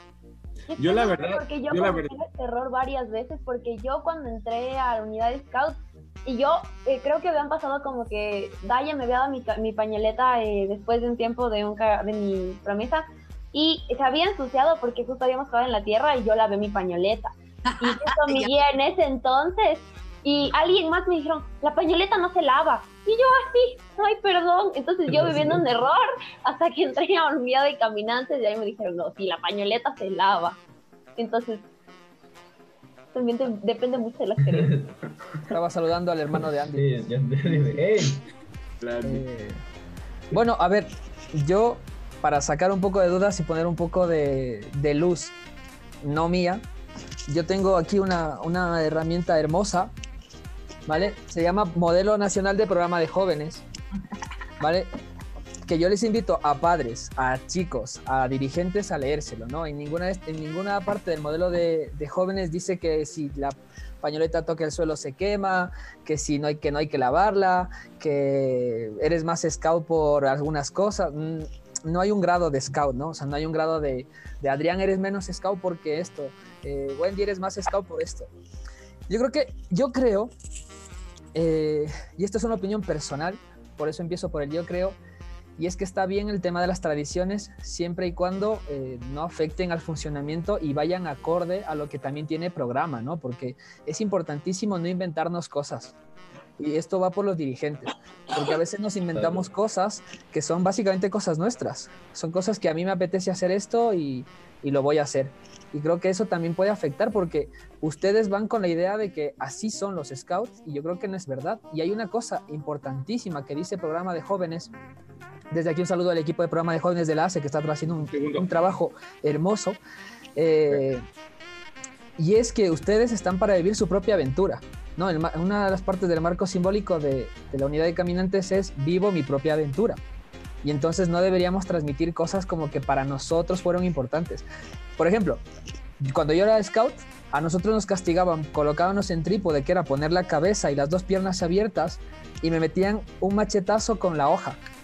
¿Vale? Me metían eh, con el machete, un golpe con, con el machete en, en- en las posaderas, porque no me- luego me, me censuran. Ay. Y, y si temblabas, si temblabas te metían otro. ¿Vale? Y eso era como un, un método normal en mi época de castigar a un scout. Era como una, una forma súper súper dada hacer eso. Y entonces, claro, o sea, imagínense que yo me hubiese quedado con el tema de que los scouts tienen que ser castigados así. ¿vale? No, no, no, bueno, de hecho, yo creo, que, yo creo que aunque ustedes me hacen enfadar muchas veces, eh, no, no les castigo para nada cercano. De hecho, yo no, yo no creo que utilice castigos. Yo no siento que utilice castigos. De hecho, el método del programa dice que no se utilizan castigos. Los scouts no utilizamos castigos. Entonces, pero aquí viene eso, o sea, creo que hay que, creo que cada uno debe vivir su propia aventura. Así que si alguno llega a ser dirigente, recuerden no hacer las cosas como las hacemos nosotros. Por favor. Sí quería decir otra cosa, acordándome de las pañoletas. O sea, según yo decía, no, no, no la tengo, no. Pero yo decía la de lavar, o sea, cada activación y así. Pero me acordé que en mi colegio, eh, creo que es en segundo, sí, hace dos años más o menos, pusieron, implementaron como que pañoletas con colores, el rojo, el amarillo, el celeste y así. Y yo me acordé que ahí las pañoletas salían horrible, porque yo la verdad, durante esos dos años creo que la lavé, pues, que será unas 10 veces, así literalmente. Y eso que, o sea, no es que haga mucho, no tampoco, pero igualmente así me doy cuenta que en el colegio solo pa- pasas como que en la formación y te la sacas. Igualmente después huele feo eso, porque es como que en el ambiente y todo, ¿no? Entonces yo creo que, que sí le comprendo a la estrella también en estos momentos. Gracias, muchas gracias. Gracias, gracias, gracias. Eh, bueno, no lo sé. A ver, entonces, eh, recapitulando un poquito, hemos hablado de, de- de ciertas cosas, de, de qué te hace scout, qué no te hace scout, qué cosas te hacen, eh, temas de simbolismo y todas esas cosas. ¿A ustedes qué les hizo scout? ¿En qué momento se sintieron que eran scout? cuando me sentí aceptada. Porque yo siempre he tenido como que problemas de que no creo mucho en mí y que como que nunca me he sentido suficiente. Cuando me enseñaron que, que valgo la pena, que puedo hacer lo que quiero cuando me lo propongo, que, que no necesitas tener ni plata ni ser como la persona más atractiva del mundo para lograr las cosas, sino más bien tener el deseo de hacerlos, creo que en ese momento, cuando me, creo que fue en, una, en mi primer campamento, la verdad, en mi primer campamento y en mi promesa, cuando me sentí como que ese amor de que aceptado, o sea, no importa qué hagas, de dónde seas, de dónde vengas, cuánta plata tengas, cuánta plata no tengas, eh, tu religión, eh, género, cualquier cosa, dije, no, de aquí soy. Y, yo me siento, o sea, como que creo que es una de las mayores cosas que me enseña el movimiento, la aceptación a todo el mundo. yo cacho que me sentí scout, o sea, en el, después de mi primer campamento, cuando llegué a mi casa así cansado y estaban todos en la sala y me dijeron, a bañarte, hueles feo, y yo, sí, qué rico. O sea, y, y no piensas en que hueles feo, piensas en, huelo feo por, porque hice todo esto, ¿cachas? Ahí ya me sentí scout. Ah, yo creo que me sentí scout cuando, o sea, cuando subí las antenas, cuando me desmayé en las antenas. Porque yo antes de los scouts yo era súper mediocre. Todavía no se rían, qué mala gente.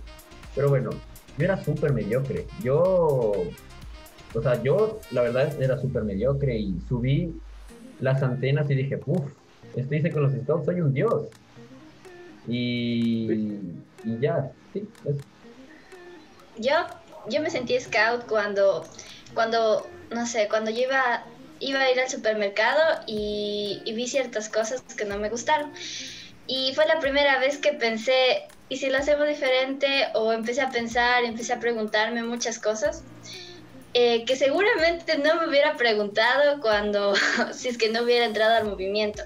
Entonces ahí me di cuenta que, que era lo que qué era lo que te enseñaban los scouts, eh, cómo te haces scout y muchas otras cosas, porque me empecé a, a, plantear preguntas que estoy segura que ni si me hubieran pasado por la cabeza si es que no hubiera estado eh, con ustedes los scouts, así. Yo, yo me sentí scout cuando iba al Kemati, llegaba a la casa o salía toda enlodada en toda sucia, así el pantalón roto, todo, y decía es por algo, o sea, no es porque estuve ahí en el celular, no, es porque hice algo, y porque hice un esfuerzo en hacer algo. Yo, cuando, desde que empecé a hacer como que varias cosas, yo antes de entrar a los scouts, la verdad, era como que me tenía muchas expectativas, muchas cosas que quería hacer. Ponte, digamos, quería aprender a tocar la guitarra, quería aprender a jugar fútbol, lo que sea, alguna cosa, ¿no? Era como que planteaba muchas cosas, pero no las sacaba. Siempre era como que hacía hasta la mitad, un poquito, y dejaba ahí, y decía, bueno, no importa, ya después veo qué hago.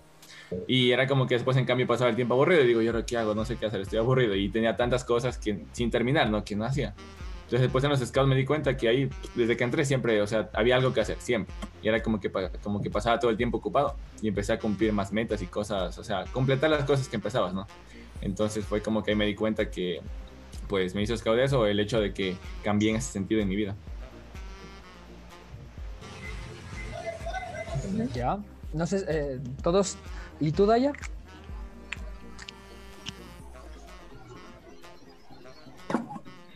Estoy un poco resfriada. Eh, Coronavirus. Virus es eso.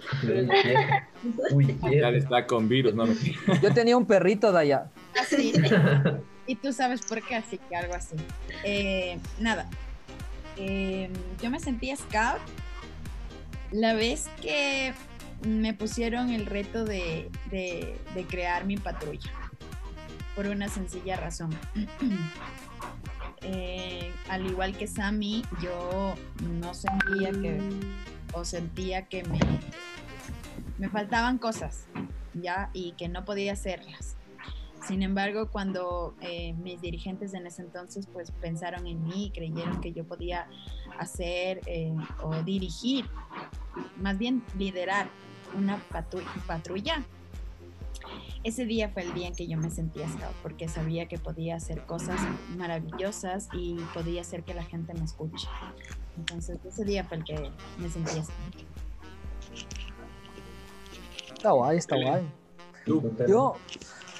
eh, eh, yo me sentí scout. mm, creo que me sentí scout el, el- el día que diseñé mi primera actividad. Cuando yo llegué al grupo, eh, carecía de muchísimos conocimientos, no tenía ni idea de que existía una herramienta tan maravillosa como programa de jóvenes y, y no la había leído todavía. Entonces, ¿qué pasa? Que empecé a toparme con un montón de gente eh, y me empezaron a retar, ¿no? Recuerdo a, a Ronnie, nunca olvidaré a Ronnie. Ronnie es la persona que me ayudó un montón a ser scout, porque él no me quería como dirigente. Él, él me odiaba como dirigente, que le pasaba un poco lo que le pasó a Adrián cuando entró, que le caía mal, ¿vale? Eh, y eh, de repente me di cuenta de que tenían problemas, problemas que yo nunca me había planteado, pero que me habían pasado, ¿no? Entonces me contaron, alguien me acuerdo que me dijo, es que me pasa esto, y dije, wow, le pasa lo mismo que me pasaba a mí cuando yo tenía su edad. Y dije, ¿cómo le ayudo? ¿Cómo le ayudo? ¿no? Y entonces no tenía ni idea y me senté a estudiar libros de psicología juvenil y diseñé una actividad que ahora hace mucha gente que se llama Círculo de Confianza y Círculo de Ruptura. ¿Vale? Diseñé esas actividades desde cero, basándose en otras, en otras actividades que había aprendido. Y entonces el día que la apliqué, que para mí fue como si hubiese hecho cualquier otra cosa, y luego salí, salí, eh, esta chica vino, me abrazó, me dijo muchas gracias porque no había podido compartir esto. Y entonces ya dije, wow, no sabía que esto era ser scout, no sabía que cambiábamos el mundo. Y de repente todo cobró el sentido. Co- Cobró sentido porque la frase más bonita que he aprendido, que me enseñó igual mi vieja, es eh, cambia tú, nada cambia, ¿vale? Nada cambia. Pero si tú cambias, entonces todo cambia. Y eso es cierto, ¿no? O sea, es la, la mejor forma de cambiar el mundo es cambiándote a ti mismo. El día que yo me di cuenta de que me dejé de preocupar solo por mí mismo y me preocupé por alguien más que no sea yo, me di cuenta de que eres scout. Ya, Wow. ok. eh, y aquí viene, la, aquí viene la cuestión. Ok, ya sabemos cuándo se sintieron scout, pero todos hemos tenido ese momento de, de querer dejarlo. ¿Por qué se quedaron en los scouts? ¿Qué, qué anécdota o qué cosa les hizo quedarse? Porque Yo- todos tenemos cosas que hacer, todos tenemos eh, fiestas a las que ir, todos tenemos amigos que queremos ver, todos tenemos un montón de actividades locas que hacer. ¿Por qué se quedan en los scouts? ¿Por qué siguen yendo a los scouts todos los días? Querer devolver en, el- en lo que algún momento se me dio. Esa aceptación, esa confianza, ese amor, ese cariño. Quiero dárselo a otras personas, que aunque sean o no scouts, quiero dárselo. Yo creo que reírme. O sea, yo vuelvo por la por las anécdotas, y por la, por la experiencia y por las risas. Yo vuelvo por un cambio, en cambio. O sea, es como que eh, una persona diariamente es como que... O sea, yo creo que las personas siempre cambian a lo largo de la vida, ¿no? Entonces, como que para no desviarme de ese camino bueno, quizás. O bueno, algunos cambian, otros no. Para no desviarme de ese camino bueno que yo siento que estoy siguiendo, es como que quizás dejar esas cosas malas que quizás quería hacer antes por ir a, a los scouts, algo así. Yo, yo creo que vuelvo por, por nuevas enseñanzas, aprender algo nuevo. Yo vuelvo porque, porque sé que no hay otro lugar en el que pueda, en el que pueda, no, se movió otra vez. No, sí se te ve, Ah, sí, sí te te ve. Ya, Positivo. Dale ahí con confianza. Ya. sí. Bueno, yo, yo creo que vuelvo porque sé que no hay otro lugar como este, porque sé que es el único lugar en el que voy a aprender las cosas que aprendí, porque es el único lugar en el que voy a conocer las personas que, que conocí y porque seguramente eh, cuando sea más grande, cuando ya sea vieja, eh, no voy a encontrar otro lugar así. Entonces, esa es la simple razón. Yo vuelvo porque es como un lugar especial, es un lugar que no es igual a otros. O sea, es los de Scout. Es como que me he pasado que estoy en un sábado y digo, mañana nos vemos, así, porque es como que los días de Scout son unos y los días normales son otros. Es como que mañana nos vemos, pero es el siguiente sábado, algo así. Pues. ¿Tú por qué vuelves, Daya? Yo. Pregunta difícil, la verdad.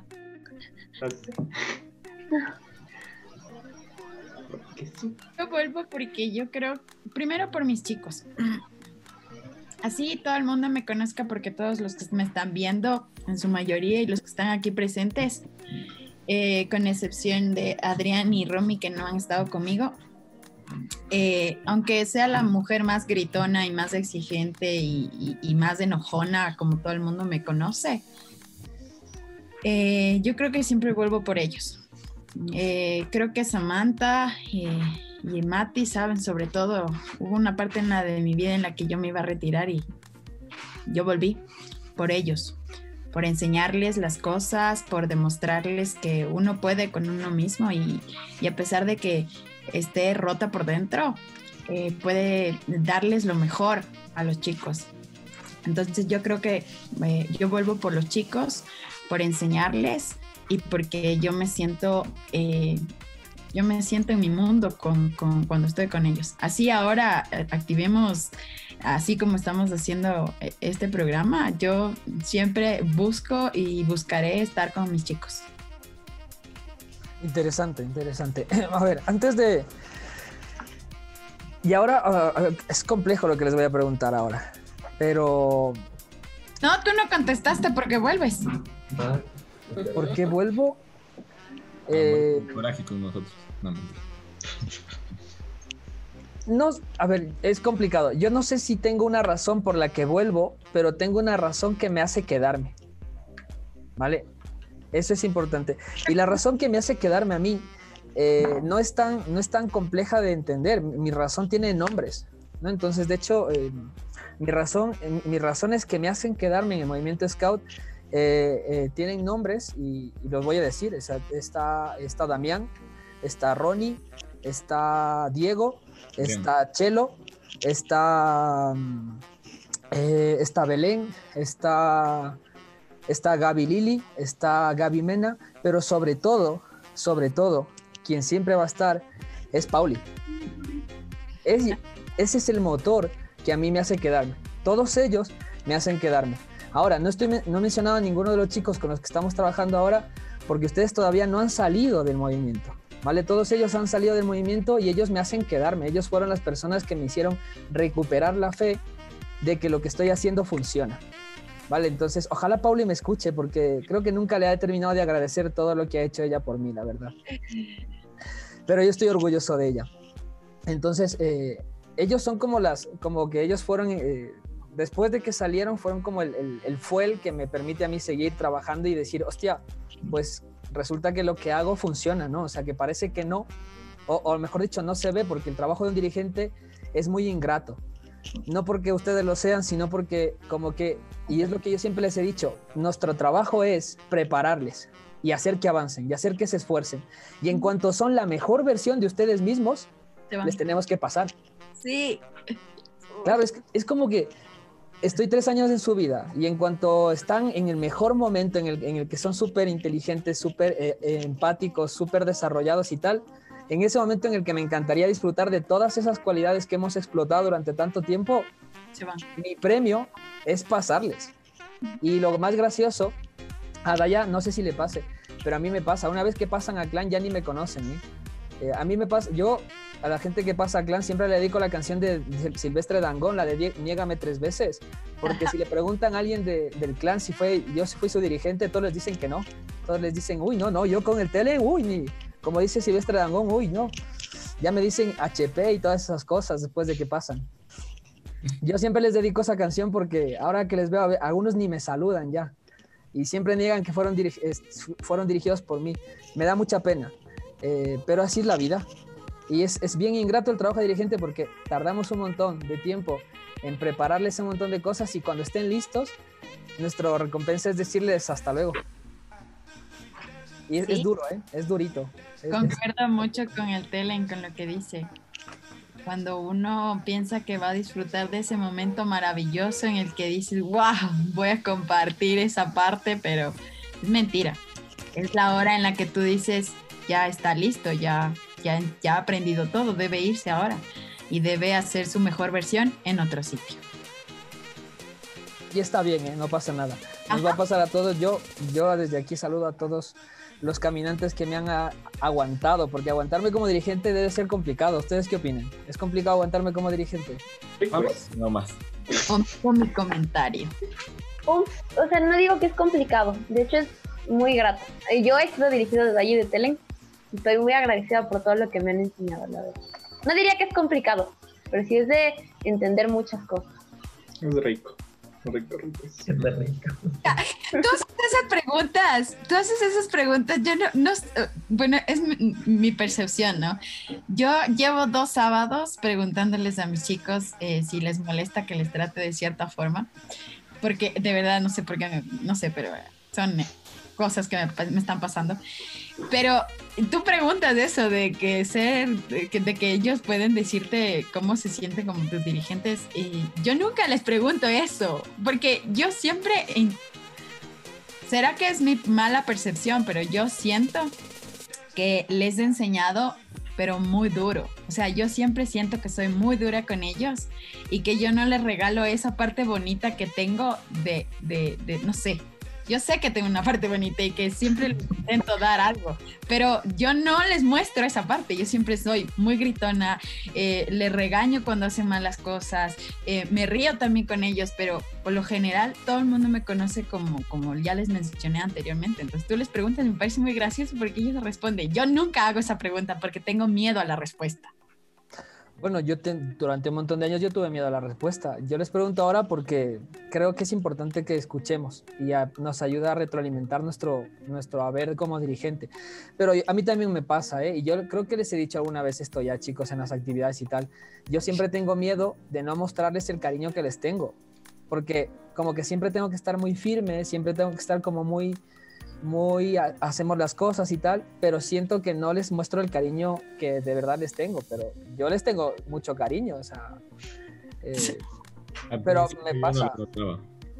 ¿el qué, el qué, perdón? Al ¿Tú no lo notas? Al principio yo no lo notaba, yo cuando recién te conocí. no, yo pensaba que te caía mal, porque era como que digo, "Este no, no sé, pensaba que te caía mal, después ya me enteré que sí te he caído medio bien. Sí me soporto. No, no sé, a mí siempre me da mucho miedo que, que no se note el cariño que, que, al menos de mi parte, el que les tengo. Yo les tengo mucho cariño, pero todos vinimos aquí con un objetivo y ustedes tienen un montón de, de gente que les da abrazos. Quizás a mí me toca la peor de las partes y es no darles tantos abrazos, pero quizás sí un poco más de, de no sé, de, no sé cómo decirlo, pero estar ahí un poco más, pues más al pie del cañón. Pero yo les quiero mucho y a los caminantes que me estén escuchando desde aquí, a los que fueron, a los que son y tal. eh, aunque los del clan ya ni me saluden, pues no pasa nada, yo les sigo queriendo, ¿eh? no pasa nada. Solo, ¿Cómo decía eso de Julio Jaramillo? De solo se niega lo querido. ¿Sí? Solo se odia. Solo se puede odiar Eso, lo eso. querido. Es. Ah, vale, Ódiame por piedad, yo te lo pido. Ya, ok, y ahora, ok, vamos a, a- a la parte, ya estamos en la ronda final, estamos ya cerca, cerca de entrar en órbita para poder ir haciendo el, el descenso. Así que, ¿por qué no nos cuentan como el momento, no quizás el más, pero uno de los más divertidos o los más geniales de haber vivido con los Scouts? ¿Qué les hizo así un momento que dijeron, wow, ese, ese momento me encantó? O sea, Bastantes, no se puede poner un. bueno, por eso no pongas uno, pero cuenta dos o tres que sean geniales, algo que les encantó. Eh, yo, pa- para, empezar, yo, porque siempre me estoy como quedando al final, les voy a contar una vez, fue muy gracioso. Nosotros estábamos en un campamento, estábamos con Lero, con Andrés, éramos todavía beneficiarios, bueno, perdón, miembros activos del movimiento Scout, eh, que teníamos, éramos todavía en la, en la unidad de Scout, estábamos, y mi padre era mi dirigente. Y en esa época era un, era un momento en el que no se podían juntar los chicos con las chicas, las patrullas de chicas por un lado, las patrullas de chicos por otro, y por poco tenías que dormir pues con kilómetros de distancia si era necesario, ¿no? Y nosotros, que jóvenes y estúpidos, profundamente jóvenes y profundamente estúpidos, no se nos ocurrió mejor idea que ir- irles a tocar una serenata, ¿vale? En medio de la noche. Y entonces esperamos que todo el mundo estuviese dormido, pusimos los relojes estos de, de alarmita. Nos despertamos, creo que eran como doce y media de la noche, ¿vale? Y, y tal, entonces de repente escuchamos, sacamos la cabeza, estaba el padre de Andrés, que era el jefe de grupo, el- mi padre, que era jefe de unidad de scout, y se escuchaba ahí el, el- el- pues las locomotoras, ¿no? Una a la par de otra. Y entonces dijimos, están dormidos. Es nuestro momento, ahora o nunca. Lo vamos a hacer, vamos a ligar. Hoy besamos. Que era nuestra máxima era ver si conseguíamos, conseguíamos un besito, ¿no? Venga, todos vamos. Y decía, en plan de, siempre había el que te daba miedo, ¿no? En plan de, no, no, y si no se coge el scout, no, no, no, no importa, loco, suerte, muerte, tal. Lo de, es, siempre, siempre La dices, bendición. siempre le dices lo de chulla vida. Cuando dices eso es que sabes que la vas a fregar. Llegas a un punto en el que estás con tus colegas y dices, ok, vamos a salir de la carpa y tú dices, no, tengo miedo y dices, no, chulla vida y tú, chulla vida, pero sabes que después de eso la vas a fregar, ¿no? O sea, la vas a fregar sí o sí. Bien. Pues claro, como, como dormíamos separados de las chicas, nosotros teníamos, habíamos pasado toda la formación echando el ojo a ver si veíamos en qué carpa entraban. ¿No? Entonces era como, eh, ¿en cuál entraron? ¿En cuál entraron? Y tú, pues no, no lo sé. Y Andrés, ¿en, qué, en cuál entraron? No, no recuerdo. Y tú, yo creo que en esa roja. Dije, venga, pues a la roja. Todos a la roja, ¿no? Y nos ven ahí como a, a- a siete, ocho, ocho chavales que vamos ahí eh, con la guitarrita, que no sé qué canción íbamos ni a cantar, ya no me acuerdo de eso. Y empezamos, ¿no? Y. Y sale una cabeza y dice, es en la otra carpa. y claro, nosotros así como, ya nada, a la otra carpa. Gracias, joven. otra carpa y empezamos ahí, y como que se escuchaba que se reían, ¿vale? Se escuchaba que se reían y, y- y tal, entonces estaban despiertas, estaban con la, con la, con la serenata y nosotros ahí en serenata. Y de repente se escucha la, la carpa de, de mi padre como se abre ahí, ¿no? y nosotros como, corre, cuya vida, ¿no? Ya. Y ya nada, ¿no? O sea, obviamente nos castigaron. Pero lo peor de todo fue que las chicas, como tenían tanta vergüenza de salir a vernos, no sabían quiénes había llevado serenata. Y creo que luego ligaron con otros chavales de otros Sí. grupos. No. Ay, ay, ay. Güey, no. O sea, ahí tenías que en la mañana tocar la guitarra, la misma canción y ya sabía. Decía, ah, oh, así. Vivimos una época en la que para nosotros era complicado porque nos separaban mucho por todo. O sea, ahora, mm, ahora, hay, mix, ahora hay mixtura en las patrullas, en los equipos y tal. Nosotros vivimos, una epo- un, vivimos un movimiento scout súper diferente al que vivimos ahora. Esa, fue- esa es una de mis anécdotas más, más divertidas. eh, con final un tanto triste, pero, pero chulla vida, ¿no? O sea, Eh, Buena historia, buena historia. Ah, A ver, yo tengo una, pero que vivimos algunos de los estados aquí presentes. Bien, bien bonito fue, o sea, creo que ha sido uno de los mejores momentos. Que te ha, Y ahí te das cuenta de las diferencias de grupos también, que es lo que hablábamos antes. ¿no? Um, estábamos en, en- bueno, no voy a decir cuál campamento, ya. estábamos en un campamento. Y era con más grupos, más mucha gente. El punto es que estábamos ahí en el campamento, todo positivo, y queríamos jugar fútbol scout. Porque, ajá, nosotros, full al fútbol scout. Y ya, nos pusimos del futbolito scout. Y estábamos jugando así, nor- normal como jugamos, pero normal. Cuando ustedes saben cómo normal. Y pa, empezó a llover hacia lo, a lo, a lo hardcore. Y, y me acuerdo que sí, sí, sí jugaron algunas personitas de otros pero así contadas. Y empezó a llover y se fueron, así. Nosotros seguimos jugando, pero hasta que llovió así, hecho, ustedes cachan. Llovió full, full, full, y nos mojamos full. O sea, llovió tanto que el suelo se hizo blando, literal. Entonces caminabas y se hundía el pie en la tierra. Y ya seguimos corriendo y jugando, y después tuvimos que hasta dejar secando las medias y todo así, todo, todo. Muy bonito, muy bonito, la verdad. Y no pudimos No fue- bañarnos. No fue tan bonito porque dormiste en mi carpa, recuerdo, o sea. Ay, ay, pero muy bonito. ya, pero- Eso sí. fue lo más bonito, dice. No, ya, ok. Es que ese campamento hubo muchísimo lodo por todas partes. Yo, yo creo que nadie, yo no me lo esperaba. Yo había ido a ese sitio, pero nunca había ido en campamento y no me lo esperaba. Creo que ese día yo estaba súper enfadado, recuerdo ese campamento. Intentaba hacer que la gente se lo pasara muy bien, pero con la organización y otras cosas, recuerdo que yo estaba muy, muy enfadado. Pero bueno, a ver, ¿quién más nos cuenta? ¿Quién nos cuenta? A mí, a mí, a mí. Ya. A ver, la parte más divertida que recuerdo, pero hasta hace rato no me parecía divertida, sino después. ya. ¿Vas a Eh, contarnos en cómo te besaste con ese chico? No, no, nunca, nunca pasó. Eso todavía no. O tu mamá no sabe eso todavía. Oh my God. Desde aquí un No, saludo. Teli, no cambie de tema, Teli. Yo Ya. tengo una historia de la Romy, bien vacilón. También. Ya, a ver, ok, ok, Romy, dale, dale. Ya, ya. Lo que pasa es que en un campamento igual estábamos al fin, así llovía full, pero justo un día hizo sol, pero justo ese día hizo sol, entonces yo era así como que yes, porque al fin podía ponerme ropa seca o que no se mojara. entonces yo estaba así como que súper feliz y dije, no, me voy a poner un pantalón así chévere, seca al fin ya. Y estábamos igual, subimos, no sé, subimos, hicimos una caminata y aunque estaba un poco sucia, pero estaba seca, yo solo rezaba porque estaba seca, ya. Y ese rato estábamos bajando y de repente usted creo que vio una, una, una laguna, no sé, ahí. Entonces se metieron y dijeron como que, ay, bueno, ay. ya, mm, métanse los que quieran. Ya entonces yo dije, no, al fin seca, ¿qué me voy a estar metiendo? Y después justo cogió y pitó y dijo, no, todos al agua. Y yo, no, por Dios, no. Entonces yo, yo hace rato quería Eso matarlo. quería matarlo porque estaba con ropa y seca. Y yo dije, no, ahorita está haciendo sol. Y me hizo meterme igual. Y yo era con cara de, "Mm, no.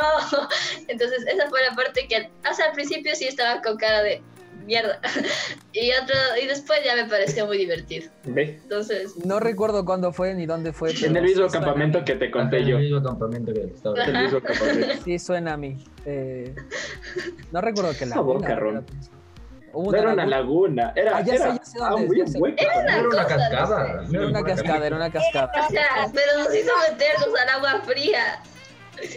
Bueno, no, sí, Siempre. sí, no. Seguramente yo estaba dentro también. No, Oh, no me acuerdo, pero igual nos hizo meternos. no. Porque yo nunca he creído.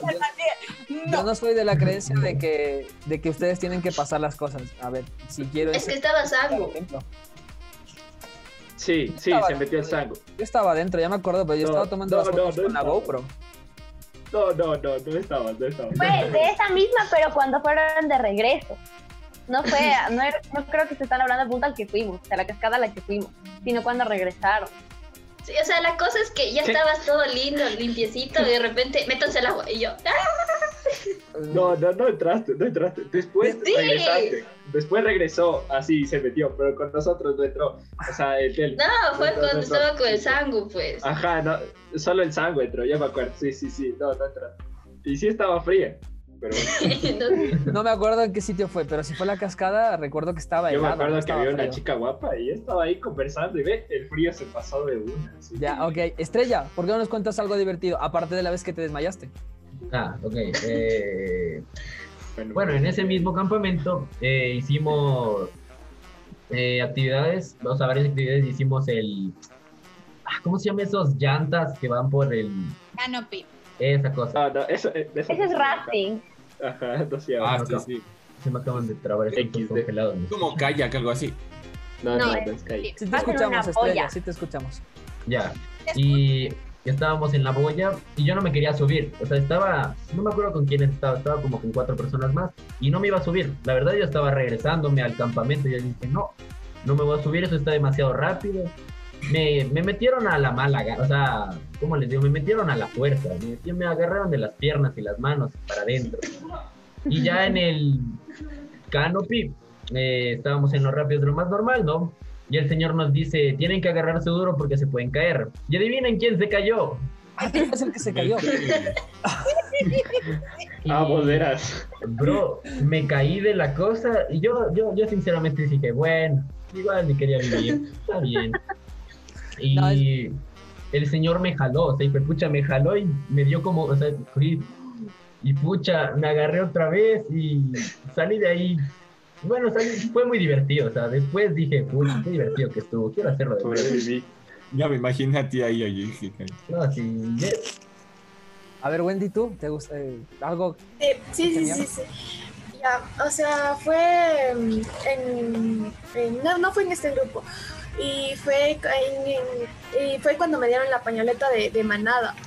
Y me acuerdo que estábamos eh, en un campamento, ahí siempre daban las pañoletas de, en un campamento, en la ceremonia de, de los campamentos. Y era en, en, en los bancos del campamento. Entonces estaba lloviendo bastante y la noche mm, era empinada, sí, era empinada. Entonces aquí era el dirigente y acá estaba todo el grupo formado, así todo, todo el grupo formado. Entonces en ese campamento me iban a dar la pañoleta. Entonces yo pasé y estaba lodo así, pero lodo corría así, el lodo, era horrible, horrible. Y yo pasé así bien feliz con mi pañoleta. Yo tenía unos 9, 10 años. Entonces yo pasé feliz con mi pañoleta y ya me estaba, ya di mi promesa y todo, me estaba regresando a mi puesto. Y como era empinado, me caigo, me caigo y me caigo enfrente de todo el grupo y nadie me ayudó, nadie, solo se me quedaron viendo y como que el dirigente se rió así poquito y yo, yo no entendía nada porque me caí y, y ahí era como la creencia de que si tu pañoleta topaba el piso, ya la tenías que quemar. Y la mía cayó en lodo. Y estaba, yo, Ve. estaba, yo estaba en lodo, todo, todo era horrible, horrible, horrible. Y entonces yo no sabía qué hacer. Yo dije, no, ya me quitan la pañoleta. No, ya un segundo que la tuve, ya me la van a quitar otra vez. Porque todos me la vieron, todos me vieron que me caí en el lodo. Y después fue como que un, un caminante, un, sí, un caminante me ayudó, me levantó y me dijo, ya, ya, tranquila, y me formó a ya otra vez. Entonces yo me quedé así por temor todo el campamento, porque dije, me van a quitar otra vez la pañoleta. No, no, no quiero, no quiero. no ¿A quiero. qué hora me quitan el campamento? Sí, fue, fue full feo. Y ya esa es una de las muchas experiencias que he tenido, así que me hagan reír bastante. Mm, Yo la otra que tengo, bueno, son dos, pero la primera. La primera fue la del pantalón que se me rompió no jugando, porque eso fue, fue chévere. No por eso, sino porque, bueno, en medio del juego fue como que a mí sí me gustaba y taclear y todo chévere, estábamos jugando bien bacán. Pero era como que los chicos eran de nuestra edad, ¿no? o sea, todos eran como que parecidos y nos tacleábamos y era como que normal. Pero después no, sé por qué. Yo, espérate. No, yo no sé por qué después al rato. Después yo estaba jugando y no sé, estaba medio volado por lo que estaba divertido. Cuando yo iba corriendo así, cuando iba para el frente y estaba viendo para el lado, porque creo que el Mati tiene mi equipo y tiene el balón. Entonces yo estaba al lado, iba corriendo y yo por si acaso estaba ahí para que lo lance. Entonces cuando yo voy así y boom, siento que algo me bota para atrás así. Pero o sea, como si fuera un animal grandote, sí te juro. El diablo. Escucha, El y caí al diablo. suelo. Pero, o sea, y caí al suelo y me dio un cabezazo, por suerte de la tierra, ¿no? Y yo fue como que me quedé así, hijo de madre. Y cuando regresé, el Telen ahí abrazado a mí. Y yo dije, ¿a qué rato se metió a jugar? Porque él estaba jugando, pues. Yo solo cogí, así tipo me moví, me saqué y seguí jugando, pero me quedé medio, como que medio tonteado, ¿no? De golpe. Y después fue como que dije, bueno, este man sí sabe jugar. Después seguimos jugando y todo. dije, ya, en otra ya no a taclear, que, que no me distraiga nomás. Entonces estaba, corría y corría. Cuando no sé a qué rato, otra vez, otra vez, ¡boom! al suelo. Y dije, ¡ay! me caí. Y hijo de madre, regreso y otra vez el telen ahí, pero ahí me agarró peor porque me alzó y me botó. Yo me quedé así, ya, ya, y me, ahí, ahí creo que se me, rompió, el se me rompió el pantalón, no estoy seguro. Ahí se te rompió el pan- pantalón. Pues ahí rompí. no me di cuenta porque el dolorcito tal vez, no sé, se amortiguó. Claro. Eso, Contusión. para eso nada más creo está bien. Bueno, yo es que como- yo no corro, la verdad. O sea, yo. eh, Tumbas nomás. yo- eso es que yo, no- yo no soy, yo no soy, eh, yo no soy saeta. Recuerdan los- las posiciones que les he enseñado a cada uno.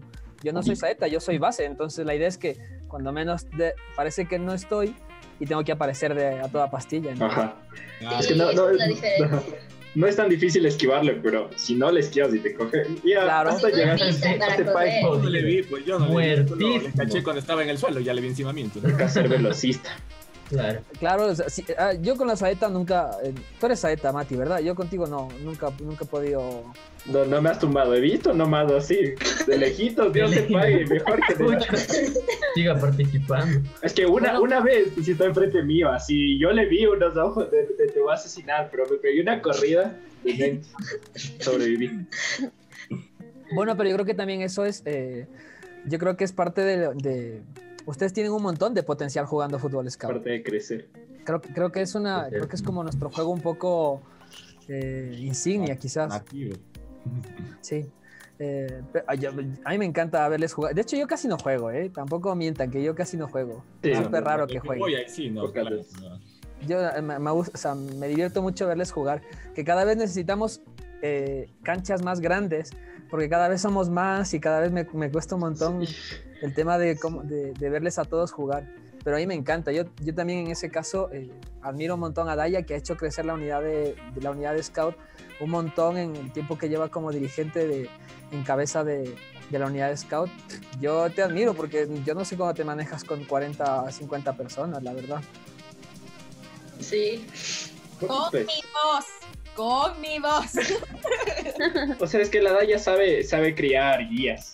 Yo, yo me acuerdo, bonito. Entonces ahí, Bonito. ahí se ayuda a manejarnos, pero igual Claro. desde el principio ya te, te adiestra. cambiar el mundo.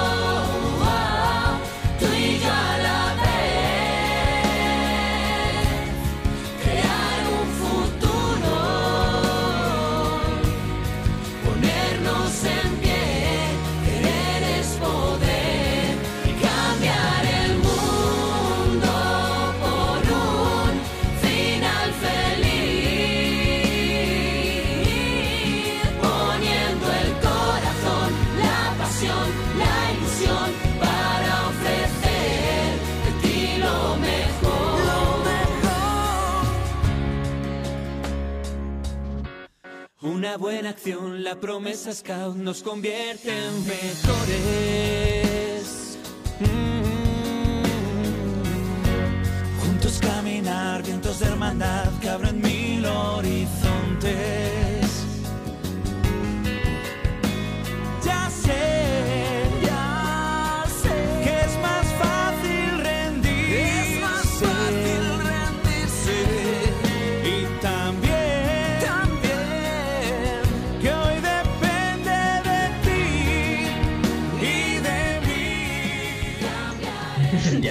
Bueno, a ver, eh, vamos terminando ya, nos quedan tres minutos. Primero agradezco un montón a la gente que ha estado atentos. Oh, fuck. Eh, ha estado, hace un ratito ha estado Erika, no le hemos podido saludar en el momento antes de que se marche a comer, pero ha estado Erika, le saludamos. Tamara nos está siguiendo igual, eh, muchísimas gracias por todo ese aprecio, ese cariño. Luis nos, está también siguiendo, gracias Luis. A Anita Guadalupe también nos está siguiendo. Eh, Odalis está ahí. Odalis, desde aquí muchos besos, abrazos. No te, eh, no te puede ir a ver porque ya sabes por qué no te Sí. puede ir a ver, pero te quiere mucho. Ya lo intenté ayer y no Entonces- me dejó. Hay que, hay que seguir luchando, ¿no? Entonces, vamos a la recta final y como siempre yo creo que es importantísimo que terminemos agradeciendo, ¿vale? Agradeciendo a la gente que nos ha permitido estar en los Scouts, hacer este programa, agradeciendo a todos los que les apetezca agradecer, a la gente que a ustedes les apetezca agradecer, Eh, vivos, muertos, no pasa nada. Aquí se acepta todo, ¿no? Eh, entonces, eh, ¿quién quiere empezar? Nos quedan tres minutos, estamos, empeza- eh, retomamos nuestra vuelta a casa y la nave empieza a aterrizar, así que aprovechen. Ya, yo ah, ante rapidazo quiero otra vez, por tercera vez, pero no la última, agradecer a mi mejor amigo, Juan, te quiero mucho, gracias por todo lo que has hecho esta semana por mí. Y eh, por último a mis papás. Y obviamente pues a mis dirigentes, tanto a Telen como a Yadi como a Gaby, por todo su esfuerzo y su amor constante. Y ya. Next. Bueno, yo, yo quiero agradecer eh, a Telen por haberme comunicado, por haberme incluido en esta ocasión eh, para hacer este programa. Me pareció muy chévere y muy divertido. Espero podamos vernos en otra ocasión. Y a mis compañeros que están aquí por ser tan chéveres también. Yo, yo. Yo, bueno, les agradezco a todos ustedes su presencia. Gracias. Y también quiero agradecer más que nada a una persona que todos los días juega conmigo y que le trato mal a veces porque, ajá, soy bien flamer, pero me aguanta y sigue jugando conmigo. No voy a decir el nombre porque después ustedes molestan, pero ya, tú sabes quién es. Un saludo. Ya, yo, yo quiero agradecer a, a Telen por habernos invitado, gracias. Me pareció bien divertido poder recordar las experiencias que, que, que ya había olvidado. Y a la gente que estaba conectada, me pareció bonito y espero estar otra vez con ustedes. Bueno, yo quiero agradecer a, igualmente aquí a los dirigentes, al Telen, a Nadaya, a todos ustedes chicos igualmente por pasar el momento lindo, ¿no? Y ahorita vamos a comer y es como que vamos a comer a Alex. Y igualmente a Dalis por los mensajitos lindos que manda para alentarme mientras estamos aquí. Eso. Daya, creo que, creo que quedas tú, Daya. Estrellita. Ah. Ah, Perdón, Ah, perdón. no, pues quiero agradecer a Telen por la invitación. Muchas gracias, pilas para el siguiente, programa, para el siguiente programa. Y a todas las personas que nos están viendo. Y eso. Yo te invito al siguiente programa, pero es que tú eres, tú eres la mecha y tienes a tu propia dinamita. Y juntos los dos son la bomba. Y a veces la bomba buena y a veces la bomba mala. Entonces, ¡Ay, ya me acordé! entonces eh, ahora mismo, ahora mismo tu, tu, tu- tu complemento Bomba. está, está, en- está con el equipo azul. Desde aquí, a UPA el equipo azul. Vamos, equipo Eh, azul. Eh, yo te invito, pero si, si no me van a desbaratar, desbaratar el tinglado demasiado. Creo que no, mejor para la próxima. Ya, ok, ok. Me, me encanta así, eh, me encanta la deconstrucción que uno mismo hace así diciendo es verdad. No, no puedo. No, sí, la voy a cagar, mejor no, para la próxima. Ok, No vale, no vale. Daya, ¿a quién, ¿a quién quieres agradecer? Agradezco eh, a los padres de familia que están presentes, que hoy nos han escuchado, eh, sobre todo a mis padres de familia que se eh, a las personas que están eh, conectadas, que saben que el sábado llega y tenemos el programa de Nave Nodriza. A los chicos que hoy estuvieron invitados, muchísimas gracias. Es súper grato tenerlos en, en- en mi sobre todo a mí, para parecer, Estrellita, Wendy, eh, son personas que han estado conmigo, así que muchísimas gracias por, por sus opiniones y siempre por estar presente y predispuesta. A Telen, porque me hizo acordar de que volví al grupo por, por mi proyecto y porque él me brindó la, la ayuda. Y nada, agradecerles y, y- y recomendarles, por favor, suscríbanse al canal de, del grupo, activen la campanita del podcast para que... Que va a estar por aquí. No, no, se Por acá, es por acá. Esto es, A ver, a ver, es por allá. Es acá, acá. Que va a estar por aquí. Exacto. Está acá. Ya. Va a estar por aquí. Por favor, este, que se suscriban, igual que se suscriban a, a Dale like. la campanita Ay, el podcast, que lo repartan y que muchísimas gracias. Siempre recuerden que todo lo que nosotros hacemos es para ustedes y en beneficio de que la gente escuche y se sigan adquiriendo más experiencias. Nada, nada más de eso. Muchísimas gracias por estar en Nave Nodriza y recuerden que en iVoox nos encuentran como Cassette Scout, por favor. Gracias. Eh, yo agradezco rápidamente, súper rápidamente, eh, siempre a los cosmonautas que están siempre con nosotros, Mati, Ande- eh, Ma- Mati eh, Adrián, Sami. Ahora mismo no, podían, no, no- nos han fallado dos, pero por razones muy necesarias. Eh, agradezco un montón a los chicos que han venido como invitados. Wendy, Romy, eh, Estrella, muchísimas gracias por estar aquí, por dar sus opiniones. Daya, muchísimas gracias por siempre dar tu tiempo y estar dispuesta a hacer ese tipo de cosas. A mi staff de dirigentes que siempre me ha apoyado un montón. A Andrés, que vio luz donde ni siquiera yo la veía. A Andrés Trujillo, que me ayudó siempre a mostrar esa luz. Y sobre todo también a los chicos y a todos los dirigentes que hacen posible que el Movimiento Scout siga adelante y siga pues día a día. Y para terminar, y copiando un poco a Sami, a mi vieja, que mi vieja me aguanta un montón de cosas todavía, que pobrecilla mi mamá, que ella debería estar tranquila conmigo y seguro que está estresadísima. Pero desde aquí y donde esté, cuando amanezca y vea esto, pues nada, que un saludo a todos. Esto ha sido Nave Nodriza. Muchísimas gracias por estar aquí. Gracias para finalizar el tema de la gente que nos ha visto, Maggie, José, Da- eh, Danilo. Son mis abuelitos. Muchísimas gracias por estar con nosotros, por estar interactuando con nosotros. Esto ha sido Nave Nodriza, un sábado más. Y nada, eh, no somos Laszlo Nagy, no somos Bear Grylls ni Michel Menú, pero casi. Hasta, hasta el siguiente sábado. Ay. Ay. Adiós. Bye.